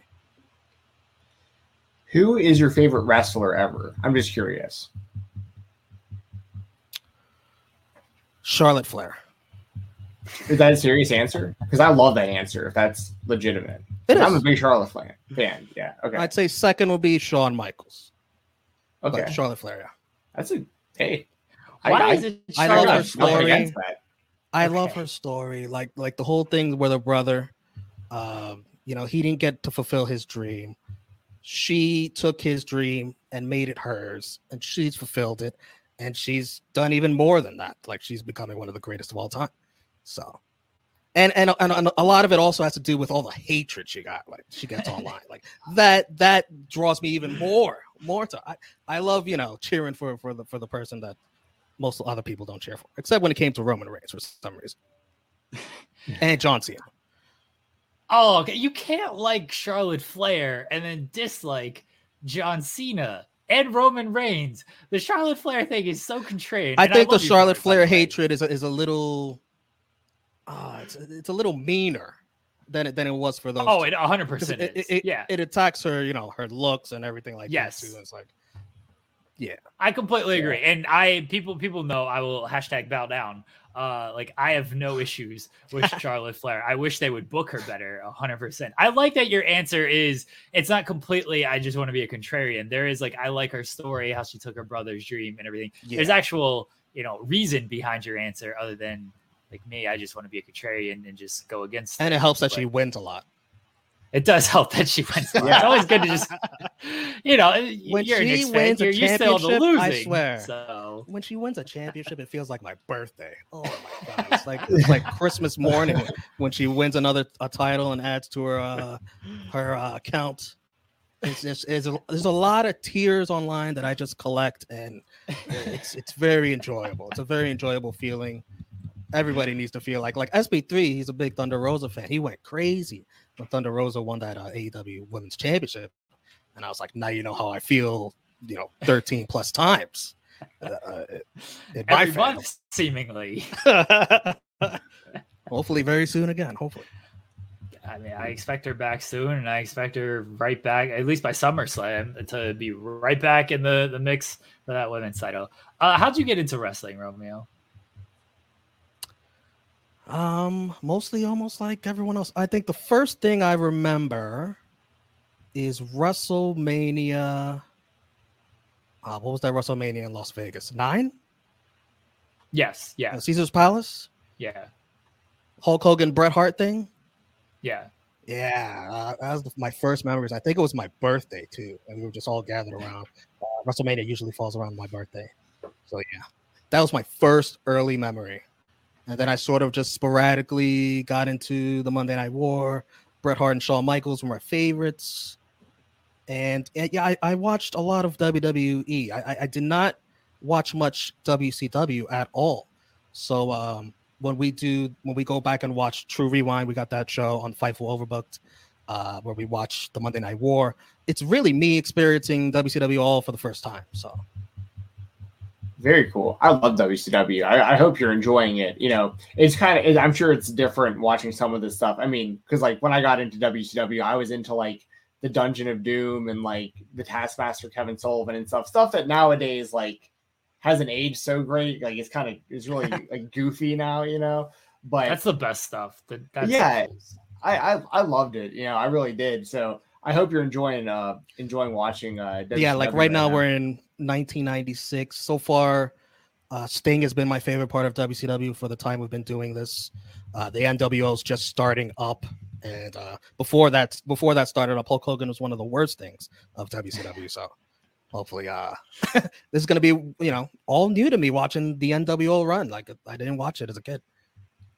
Yeah yeah. That's going to be awesome. I hope yeah i think you're to really really like the nwo stuff.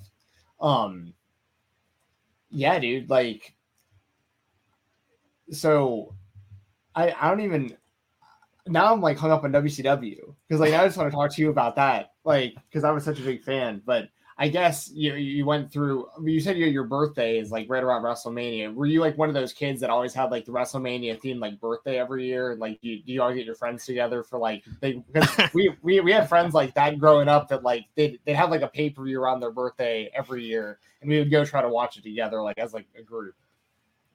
No, I just knew that I was always going to get my birthday gift, which was to watch WrestleMania. I was like, oh, there you go. Can we order WrestleMania? Bam, there you go. It's ordered that was that was always that was always the thing that was guaranteed to get. So that was the fun parts.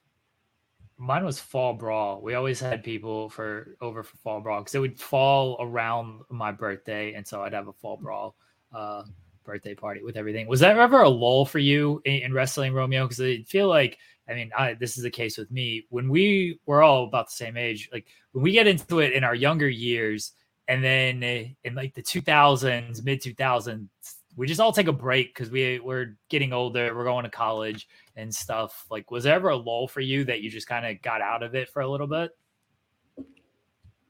It might have been the time I was in I was in Guam for two years in, in the Air Force. And because I mean, of the just a terrible time difference, it was just hard to catch things. And I didn't have, you know, DVR and all that. So yeah, so from 2011 to 2013, probably. Yeah, that stuff would be pretty vague to me. That makes sense. Yeah, that, that would yeah. definitely do it. Having to to go overseas. Uh, do you want to talk about your experience overseas? I mean, I know we're here talking about wrestling, but SP3 would tell us about how he was a hotel manager before getting getting into all of this. So if you if you want, I'd love to hear about your experience being being. I think you said Air Force, uh, and being overseas and everything the Air Force was a lot of fun, mostly because I got stationed in two places everybody wants to be. I was in Guam and I was in Florida. I got treated very well. Most people don't get those assignments back to back. So I was lucked out and I'm thankful for that. I had a blast. I met some of the best friends that are friends for a lifetime. The camaraderie is absolutely the best parts of uh, my military experience. Um, I was a mechanic of sorts. Uh, I worked on ground equipment, all the stuff that uh, um, the uh, the the planes use when they're on the ground waiting to fly off. You know, generators, lights, uh, air compressors, nitrogen carts, stuff like that. I had to work on that in the shop, and so I got semi decent with my hands doing all that during my entire time and then you left all that to return to the glamorous world of professional wrestling I'm back.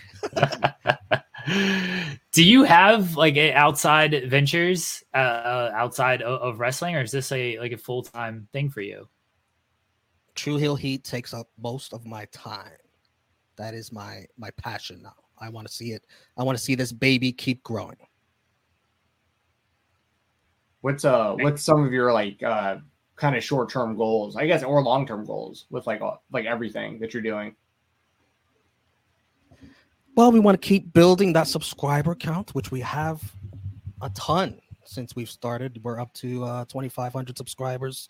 Um, just like seeing that grow. You know, I've, I've been able to deal with YouTube channels before, so I know the struggle.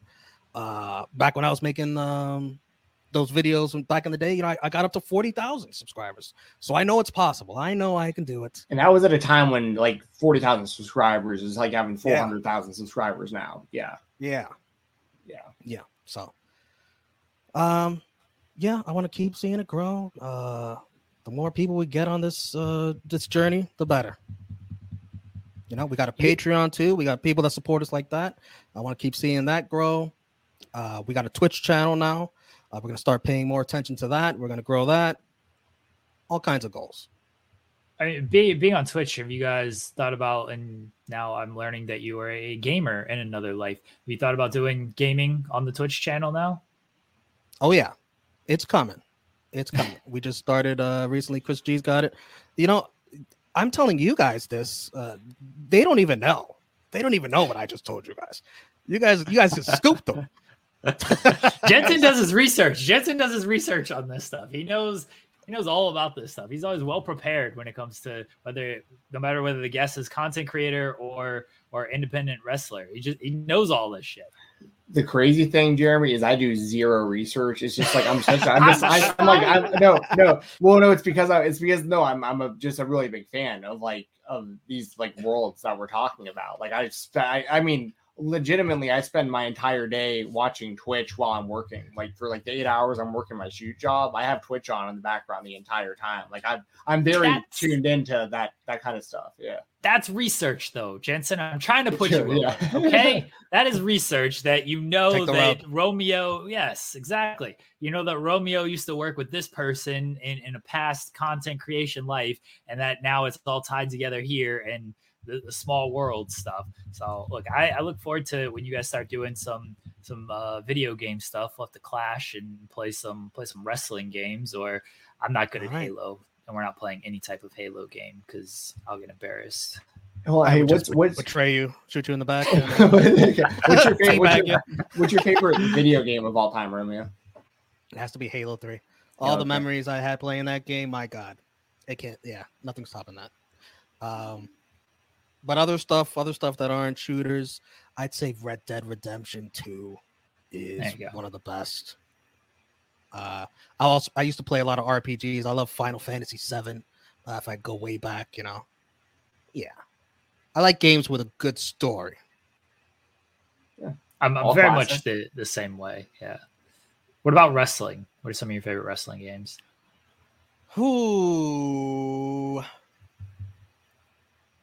Oh man, I did see that review you did. What, what was the what was it? Was it on uh, No Mercy? 64. No Mercy is the worst. No, yeah, the worst game ever. Boo, yeah. boo. yeah, what a what a trolling so much with that yeah. review.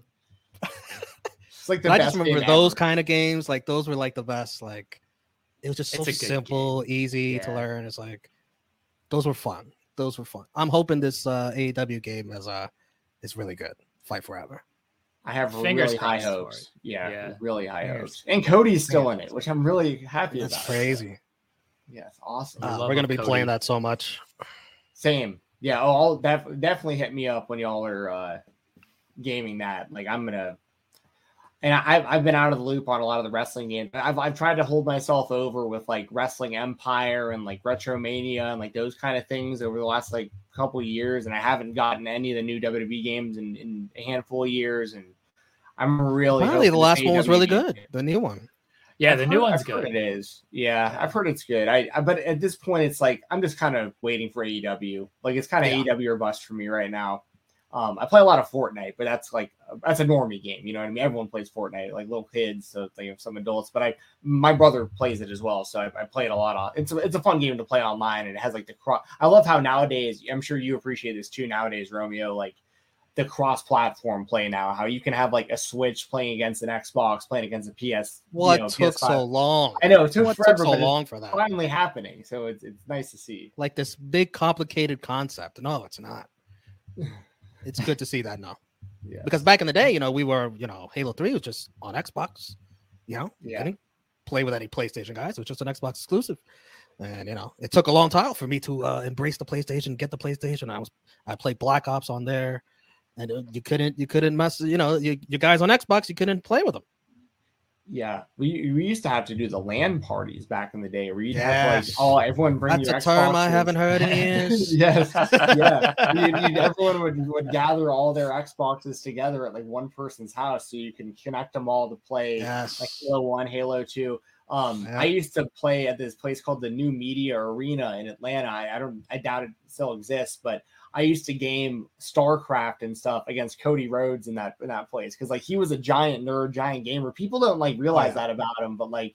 I mean, I, I guess that's kind of known with like They know he's a nerd. Zelda and stuff like that. they know they know Um, Cody Rhodes is a giant nerd. But yeah, he was like the biggest like Chad ever in, in high school because he was like wrestling state champion and you know all the girls, Yeah. you know, and all that stuff. But like he was like on the weekends he was gaming, you know, LAN parties. You know what I mean? Which is kind of wild.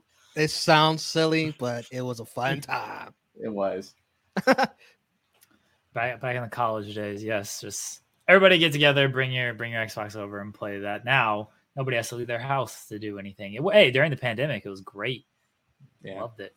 Uh, Romeo, Absolutely. what's the Romeo? What's the coolest thing you have in your room?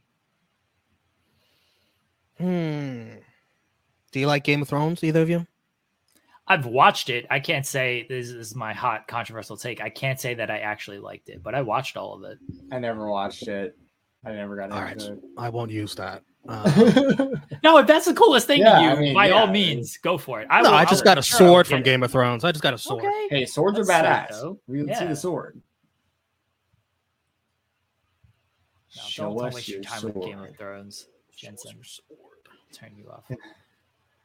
Oh, it, it, it's kind of kind of disappearing a little bit. I can see the wolf. Yes. That's pretty cool though. Oh yeah. Okay. Start to see the blade a little bit better. Very cool. nice. Kind of like you the, ever- Drew, the Drew McIntyre type type sword almost. Have you ever think cut it's a lot somebody with that? Yeah. Have you ever Thankfully cut somebody yet. with that? No. Thankfully, not yet. But hey, I could show you something else. Hold on a second. Okay. Cool. Cool. Cool. He should cut Alex McCarthy with it. Just just nick him. I don't want Alex McCarthy to like have any type of actual like limb damage or harm. But This is my going away gift they gave me in Guam. oh. That looks sweet. Yeah, that's I very cool. Yes. It's a crab. I was about to say, so that's what of it looked Guam. like. Yeah, it looked like a giant crab, and then I'm kind of caught up on this like starfish plate that's in the background here. Yeah, is that like an emblem of some type? It's a star uh, because there was a motto Din Star Danger is no stranger to an age ranger. And age is what I did aerospace ground equipment. Very fancy with their slogans in the Air Force. that's that's pretty cool. I mean, that's Yeah. a really cool thing to have for sure. That's very sweet. And it came with a machete. Have you cut cooler. anybody with the machete?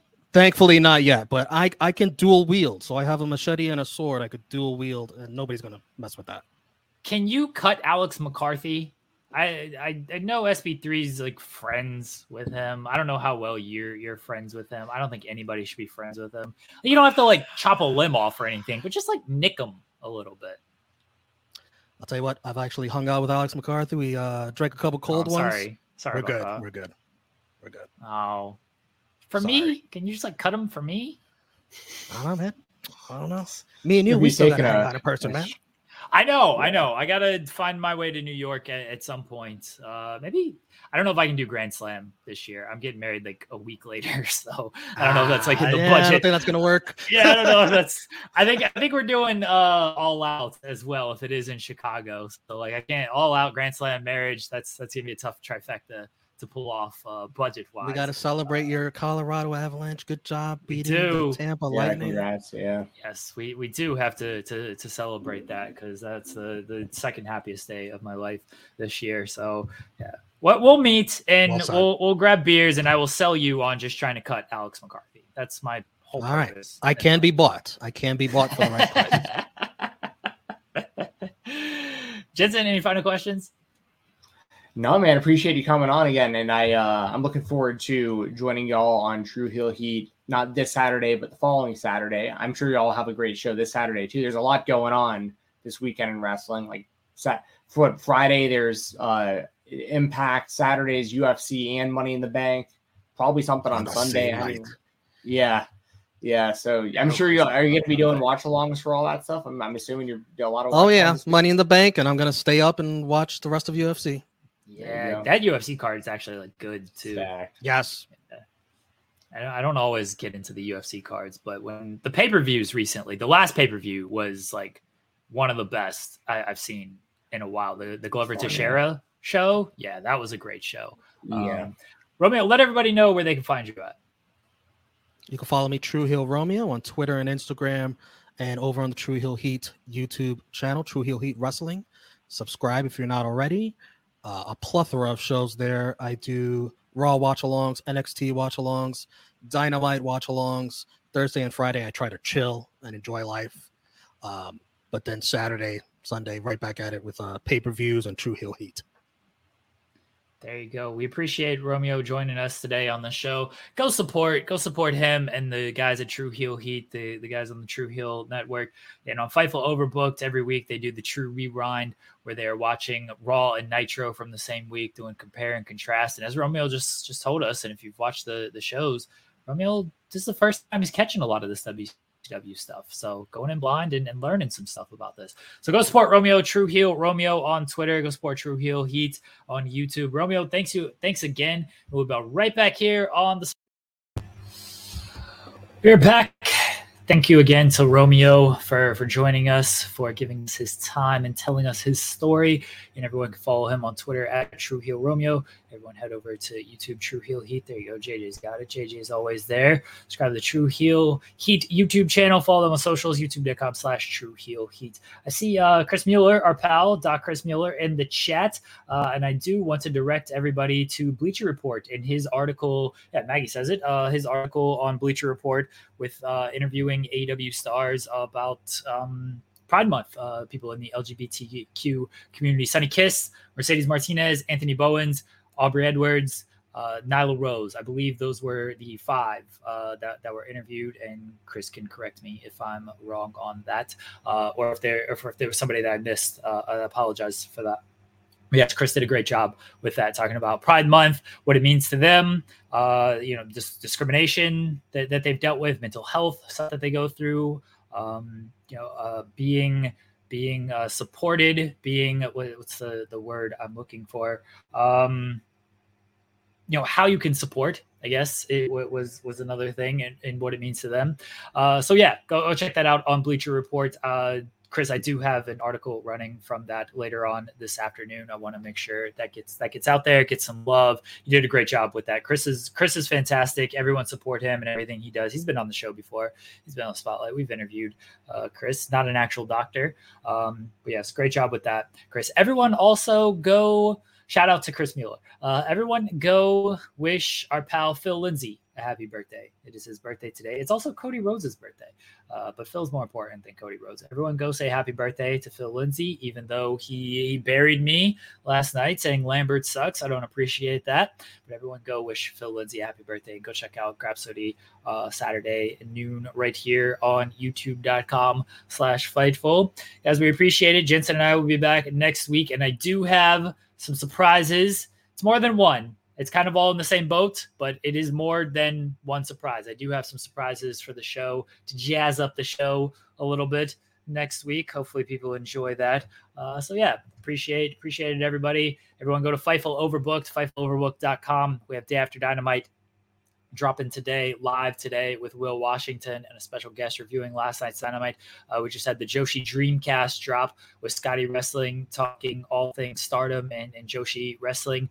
Uh, we just had the Bread Club, the the Bread Club Matt from Shining Wizards and Kieran from Wrestle In. Uh, they review New Japan over there. Um, the the Bread Club podcast just dropped. They talked about Forbidden Door. They look ahead to the G1. They're going to be dropping their big G1 preview uh, just before the tournament, which starts in mid July. Everyone can go over there and check that out. SP3 and I did FMC, where we celebrated my Colorado Avalanche Stanley Cup victory. It's a big parade. It's parade day in Colorado. I am taking the afternoon off to go. Yeah, that's right. What do you mean two hours? Our show's like always two hours now. And I'm taking the afternoon off and I'm to go celebrate this title, Sean Ross Sapp. I'm, I'm not working this afternoon. Let's go. I'm going to the parade. I'm throwing my own parade here in Ohio to celebrate the Avs victory. That's what I'm doing with my two hours. I'm to work. I'm not to listen to these interviews. I'm not to listen to another interview. Yep, two hour show, and then I'm out. And I'm still going to have more posts on the site than anybody else. everyone, have a great day. Hope everyone enjoys your, your Thursday, your Friday, your weekend. Bye, everybody. Thank you for the support. Love y'all. Bye. Everyone knows therapy is great for solving problems, but getting therapy has its own problems too, like finding the right therapist, fitting into their schedule, and of course, the cost. Well, BetterHelp can solve those problems. It's totally online and built around your schedule. It's surprisingly affordable too. Connect with a credentialed therapist by phone, video, or online chat, all from the comfort of your home. Visit betterhelp.com to learn more and save 10% on your first month. That's BetterHelp H E L P. When you need mealtime inspiration, it's worth shopping Kroger, where you'll find over 30,000 mouthwatering choices that excite your inner foodie. And no matter what tasty choice you make, you'll enjoy our everyday low prices, plus extra ways to save, like digital coupons worth over $600 each week. You can also save up to $1 off per gallon at the pump with fuel points. More savings and more inspiring flavors make shopping Kroger worth it every time. Kroger, fresh for everyone. Fuel restrictions apply.